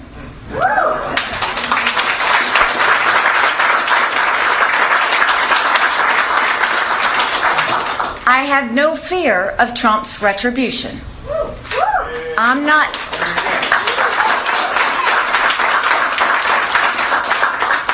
I'm not looking for anything from him. My own political future is of zero concern. So I hear what the political class says, but I hear from the American people too. She said she's staying in the race through through Saturday and beyond into Super Tuesday. So the big broader question for you is, okay, what do you think she's building towards here? What's uh, you know, the numbers suggest on Saturday that she is going to get trounced by Trump. So what is she staying in for? Let's first talk about a couple of things she said. She said, I'm not kissing the ring. And I can relate to that because one thing Donald Trump demands is kissing his ring. Almost literally. You have to go down to Mar Largo and tell him how great he is. In fact, when I first met with Donald Trump at the his office, um, when he was just made president elect, people said, whatever you do is tell him how great he is and tell him how great his campaign was. His closest advisors said, whatever you do, compliment him and tell him how great he is. He likes his ego to be built up. It's kind of like me when I come into this studio. You know, I mm-hmm. demand that mm-hmm. y'all tell me how great I am. You know, it's very similar. I love your new glasses. Thank you. Mm. Thank you very much. Mm-hmm. You said it exactly the way I wrote it. Who are you? But but you see, if you don't kiss his ring, he will go after you. And you know, I saw this in my U.S. Senate race when Mark uh, Walker and Ted Budd both were going down to Mar-a-Lago, and I was told if you want Trump's endorsement, you've got to go down to Mar-a-Lago and kiss the ring. Literally, that was the way it was put.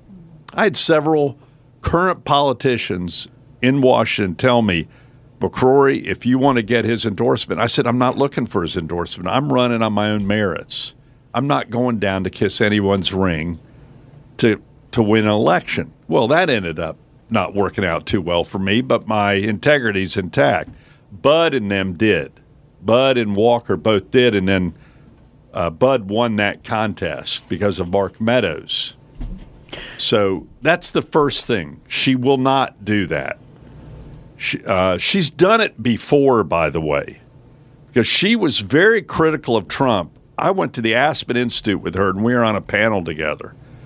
And on the panel at the Aspen Institute one summer when we were both governors, Trump had just made the comment about grabbing women. Mm-hmm. And she said, you know, I'm sorry, we ought to boycott his hotels. Six months later, she was UN ambassador. so she's crawled back before, and I think she's said, I'm never doing it again. And tell, let me tell you why. She went after her husband. And he she also he Trump also implied and his campaign team started releasing information about 2 weeks ago. I know the game very well. About 2 weeks ago, Trump's campaign started putting out stories, old stories on Nikki Haley before she was governor on whether or not she had affairs or not. And they were leaking that story all over the media trying to get headlines.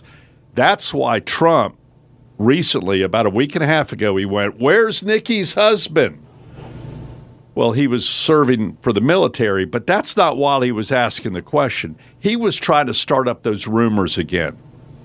That's very typical of campaigns when there's two weeks to go for an election. You bring up the dirty stuff, you try to get rumors flowing.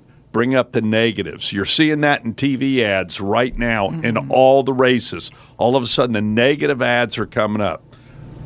Trump said, for a reason, where is Nikki's husband? He was trying to stir up rumors in the state of South Carolina about Nikki Haley, and Nikki Haley knows it.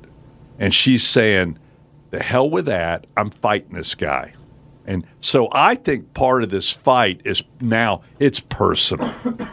And politics, as I know, and it's happened to me, it gets personal, especially if you go after your personal life or your family. And by the way, Donald Trump's someone whose personal life and family has been attacked too. And you notice with him, it gets personal.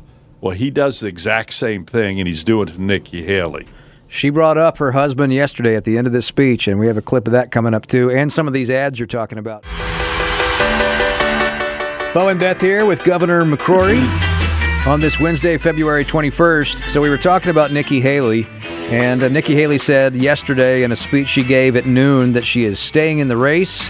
Uh, she intends to stay, you know, past this weekend and and on beyond that. And so we started asking questions about what's her what's her end game or what's her ultimate goal here uh, as this thing you know carries on. And uh, one of the uh, one of the things you said right before we went to break is you talked about the, the, the you know politics and how it gets personal.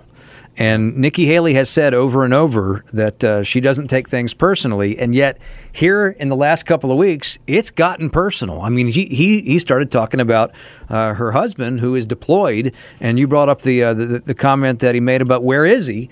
In and, the- and, and again, the reason he said, Where is he? he was trying to bring up rumors, false rumors, or rumors that have not been proved and frankly are irrelevant at this point in time, of her having engagements outside of her marriage long before she was governor. Those rumors were out there. And when she ran for governor, fellow Republicans in a Republican primary tried to spread those rumors and take her down. And now, two weeks before the primary in South Carolina, Trump again was asking the question, Where's your husband? And it was calculated. I'm listen, it's a dirty game. But isn't it Politics. strange that because his, I, I just feel like it was a strange tactic on his part, given that Melania, his wife, has not been at his campaign events. Hypocrisy means around? nothing. Hypocrisy means nothing. He's trying to bring people, like a lot of other pol- to his level. And if, if everything's equal, then he wins. That's how the game works. And both Democrats do the same thing. I've had it done to me. I'm proud to say I haven't done it to anyone. I've never done that. And I've had information on opponents of mine, and I won't even mention who, which was devastating to their family. And I went, "We're not going to do it. Oh. We're not going to. We're not going to play that game." Because you're talking about people's family, Their and lives. and so play the tape of Yeah. Nikki, and you can tell. I, I've been with Nikki with her family, by the way. I went to a Darius Rucker concert with her here in Charlotte, and I saw the love that she has for her family and her husband and her daughters. Really great, great family. Man, it's personal when someone attacks your family. Well, go yeah. after me on the issues, but don't go after me on my integrity and my family. And so here's the clip yesterday when she talked about uh, this, this very story. I wish Michael was here today. And I wish our children and I could see him tonight, but we can't.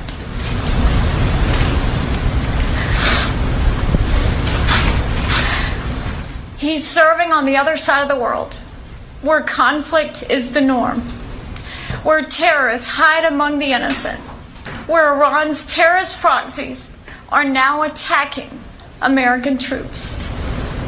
This is Michael's second deployment. It was hard for us to say goodbye to him the first time when he deployed to Afghanistan. It was even harder last summer when he deployed to Africa. As every military family knows, when a loved one deploys, we start the year long prayer. It's a prayer for their safety more than anything else. But it's also a prayer of gratitude. The kids and I know why Michael went. He stepped up to keep us safe. And not just us. He stepped up to defend our nation's freedom and our way of life. Michael is fighting for the country he loves. So are all of his brothers and sisters in arms wherever they're stationed in this dangerous world. They have made their stand because America is worth fighting and even dying for. Now I will continue to make my stand because America is worth living for. Thank you. God bless you. God bless South Carolina and God bless America. So what you heard there was from the heart. It is extremely tough on a family running for campaigns. And people don't think about it. You know, you go to meetings, ah, that son of a gun, you know, so and so and so and so. Well, the spouse is hearing this about their spouse, how bad they are, how they're crooked, how they're liars. But when you go after someone's spouse, and the spouse is really the third player. You know, it's like my wife. You say, "This is your hobby, not mine." Mm-hmm. I'll never forget when she said that to me one time. Some drunken state Republican senator got caught on an audio tape criticizing my wife, and she. I remember my wife said, "Pat, this is your hobby. It's not mine any longer." Hmm. By the way, that Republican senator is still in office, one of the most powerful legislators in North Carolina. And I remember Ann telling me, "You didn't fight for me enough," because I didn't want to escalate it. I didn't, and I should have. She's standing up for her family, not just her husband or her family. And what you also saw in that voice, and I've been there, not at that level, but I've been there, is exhaustion. You know, she's doing five events, six events a day, and then interviews in between the events. You don't even know where you're at. You have no idea where you're at. And I've been there. And so she's exhausted. And what's ironic is she's running against someone who's not doing five or six events today, does one rally, boom, that's it. Goes on Fox, gets a 45 minute interview. She's having to go on anything and everything. And you saw this with DeSantis, too. DeSantis was having to go on any program that would take him. And exhaustion settles in. And it's just not with you, but your family, especially your spouse, going, What the heck are we doing? She's not getting paid right now, by the way. She has no income coming in. and so now she's at the point in time where she is, is she's taken this attack personal. So you ask me why she's staying in. I think part of it's personal. Part of it, she also wants to have a voice for the Republicans that are in the minority right now in the party. And third, she still thinks she has a win. We all think there's still a chance we can win, regardless of what the survey said. I always did up until the last day. Well, you think she thinks that maybe something legal is going to trip up Trump eventually, and she'll be standing there if that happens? Oh, listen, every candidate running for office plays all the different scenarios that might happen that might allow you to get into office. I've done it when winning and when losing. You know, when I was running my most last my last campaign, literally, it will be my last against Ted Budd and Mark Walker and eight other people that were totally ignored, who I felt sorry for. Um, I remember at the end, my campaign staffer, my one campaign staffer, said, "Should we believe the surveys? Do we do we have any chance? Because we were at one time thirty points up until Club for Growth ran the ads playing this radio station." in a very malign, inappropriate way and misleading way. I remember her asking me, and I'm going, We're going to need a miracle, but we still have a chance. But we knew what the numbers were. And uh, she's at that stage. The heck with it. I'm going to fight. Now, the big, she's going to last till Super Tuesday. I don't think she'll go after. Uh, um, Beyond that? I'll be surprised. The money will probably stop. It all comes down to money. DeSantis DeSantis ran out of money too. He would have kept going had he had money. Well, but you notice with certain politicians, and it's happened with me, there are still probably five people that I will never forgive. And this is bad because it's not following my faith. My faith always says forgive, get rid of the bitterness. There are probably five people that I will always go, you try to take me and my family down. And we will name all five of those people. No, my McCrory top five. yes. All but, right. but I guarantee you, if you talk to any politician, and I'm probably on some other politician's list without knowing it, Um, that it's personal. News Talk 1110 993 WBT. Less than a week now to the South Carolina primary. We have Governor McCrory in the House, as always, on Wednesdays, talking about the dynamics of this race. We've been talking about how personal it's become between Nikki Haley and President Trump. And, of course, uh, now the ads kick up as we get to closer to Yeah, uh, D-Day. the what the strategy is, and you're seeing this in congressional races in North Carolina because you know Charlotte gets hit with four different congressional, and all of a sudden the negative ads are coming out, Republican against Republican, but the Republican it's Republican in the South Carolina ads with a week to go is something that there's one ad that comes out that usually always came out in the past 25 years by Democrats against Republicans in the general election. And that was the ad Republicans are going to take away your Social Security. George Bush is going to privatize your Social Security, and you'll be left dry with no money, and you will starve to death and not be able to make your house payments, and yada, yada, yada. Your Social Security and, and Medicare and Medicaid are gone if you elect so and so to office. The Democrats have been doing that to Republicans for decades, always with a week to go. Well, now Republicans are doing it to Republicans because Social Security is going to be bankrupt in about seven years.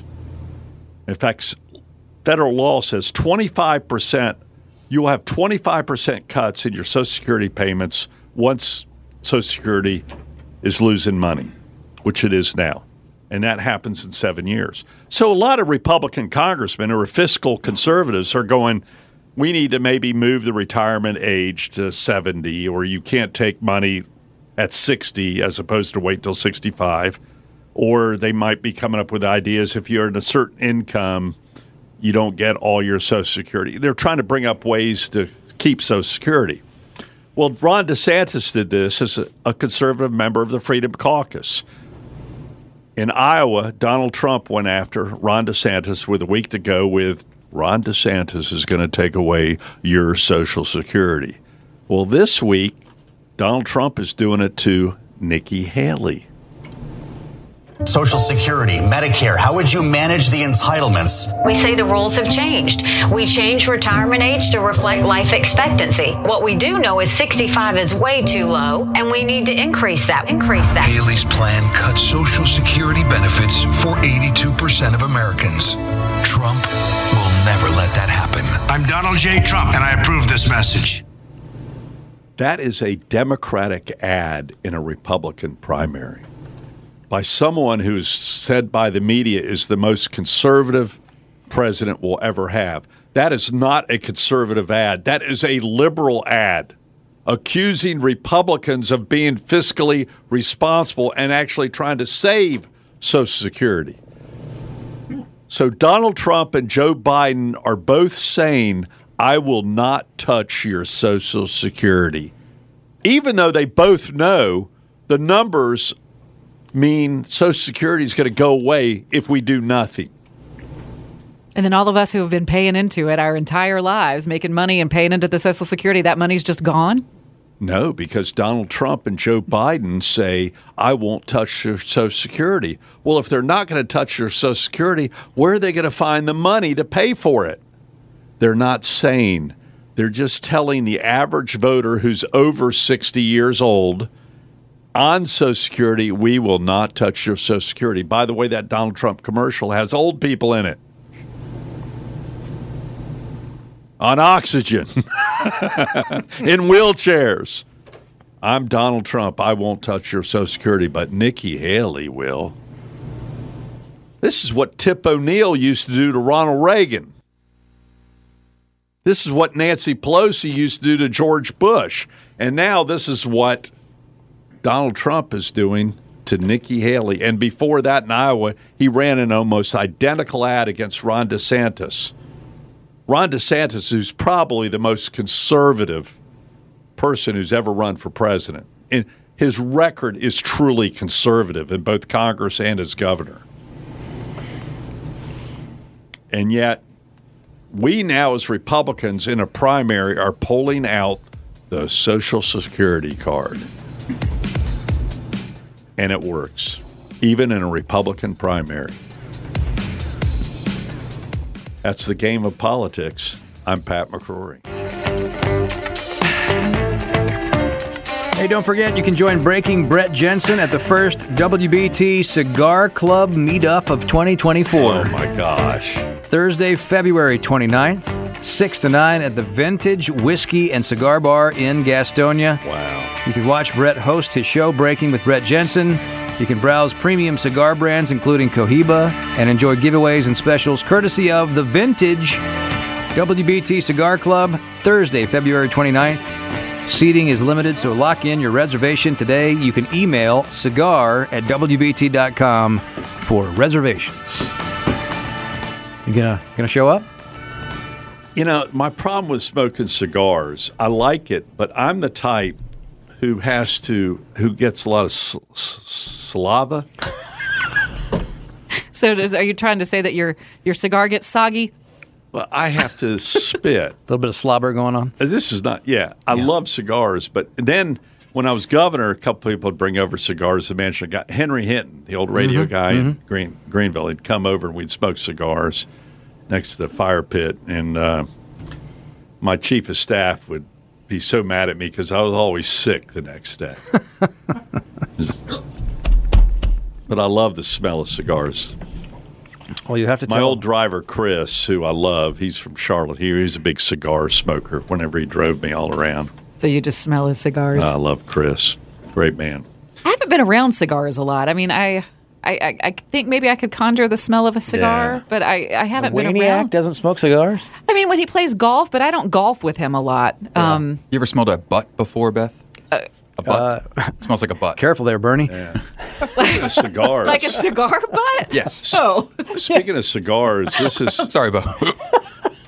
I do have the dump button right here. This is the time uh, in a campaign season, and you're seeing it in all the congressional races, where the campaign consultants are smoking cigars and going, "If you're going to win, we got to go negative." Oh. And right now, almost all the races in this area are in Republican districts. Oh, yeah. gerrymandered Repu- You're you're seeing no Democratic commercials because they're gerrymandered, and the Democrats have no opposition in their primary. But we've got all these open seats. Dan Bishop seats open, and you got all these people running. Have you noticed all of a sudden the negative ads? Well, we had a debate, a six-way debate between those candidates that are trying yeah, to and win they that started race. attacking each other. But now the ads are, you know, one person's corrupt. How dare you vote for him? Another person's for amnesty. So and so's for amnesty. You can't vote for him. I'm for a wall. He's for amnesty. Vote for me. Well, and Mark Mark Harris is running in that race, so obviously there's some. Well, Mark there's some, uh, Harris is right now leading. But what I mean is, you're seeing negative ads uh, uh, towards him. toward- so whoever's in the lead Gets the most ads directed toward them. Right. That's what the campaign consultants are smoking cigars and going, uh, if you want to win this race, we got to put down your opponent. And you're seeing this with uh, Harrigan now. Is it Harrigan? Pat Harrigan, yeah. Pat Harrigan is all of a sudden these ads. Pat Harrigan's for amnesty. They have on recorder saying sooner or later we got to give, you know, from an interview a while back. And so the opponent's gone negative. And you're seeing this in the Greensboro district, which has a slice of um, It has Cabarrus County. Cabarrus County. There are three people in that race. Mark Walker is, I think, in the lead, but the two young kids under 30 are now going after him, calling him a liberal. And Mark Harris is probably, I mean, Mark Walker is one of the most conservative people I've ever been around in my life. But because Trump is not endorsing him, he's now a rhino. And there's no one more conservative than Mark Walker. It's just an amazing thing where the guys in cigars going, okay, this is what we're going to say. I had this done in my governor's race against Perdue. I was behind by three points, and my campaign manager, a wonderful guy named Jack Hawke, he has since passed away, met me at a bar hamburger place in Raleigh and said, I've got an ad for you. We've got to get it out if you're going to win this race. I said, What are you talking about? He says, We've already done the ad. I just need your permission to play it. And it had to do with the killing, the murder of the college student at Chapel Hill. She was president of student body. Mhm, mhm. And some black African American African American teens killed her. So there was a racial element involved and a crime element. And they wanted me to do a commercial basically saying Beverly Perdue. If she would have been tough on crime, this crime against these this beautiful young president of the student body wouldn't have happened. And I went, I can't do it. He went, Well, you're going to lose the election if you can't do it. And this is where people have said McCrory's not tough enough. But at that time, the family, I mean, this murder had just occurred. Mm-hmm. And I wasn't going to about to put her picture of their daughter on TV in a TV ad accusing someone of having blood on their hands, a, a politician for having blood on their hands for the murder of this senior University of North Carolina Chapel Hill, a wonderful, wonderful person. Because the only people responsible for that murder at the end is the kid who did it. Now, should have those kids been on the street? No. But I don't know. I think And that's. Ja- I told Jack, it's not going to happen. But that says a lot, I think, about you. I, I think Well, so many. some people say it. People, and I've had fellow Republicans say he's not going to fight for it. And there's probably a certain point where I not, I will not go below the belt to win an election. And consultants can be very persuasive in their arguments toward people. I think a lot of candidates get lost in the process. I know that I, I, have said this in, in interviews when I ran that I, I had so many people in my ear that I felt like I forgot how to be myself in the, the course of the Oh, they'll- campaign. yeah, they'll try to make you. Sometimes the consultants become your boss instead of you being the boss over the Oh, consultant. 100 And I was young, so I, I Yeah. thought they knew better. And then the consultants will tell you two things. One is you got to go negative, you got to just attack, attack, attack, or you've got to spend your own money on some ads right now and Mhm. put your family in debt. All right. To all the candidates, don't go in personal debt with two weeks to go. The odds are against it, and you're going to put your family in trouble in the long run. That'll wrap it. The governor, Bo, and Beth. Glad to have Beth back today. Thanks to Bernie and Tommy. Everybody have a great day. Thank you, Bo. I love you, Bo. Deep down. Deep down. Deep. It's pretty. Yeah, it's real. It's like like that rabbit You hole and Bill thing. Graham. Yeah. oh, well, no, that's really deep. Okay.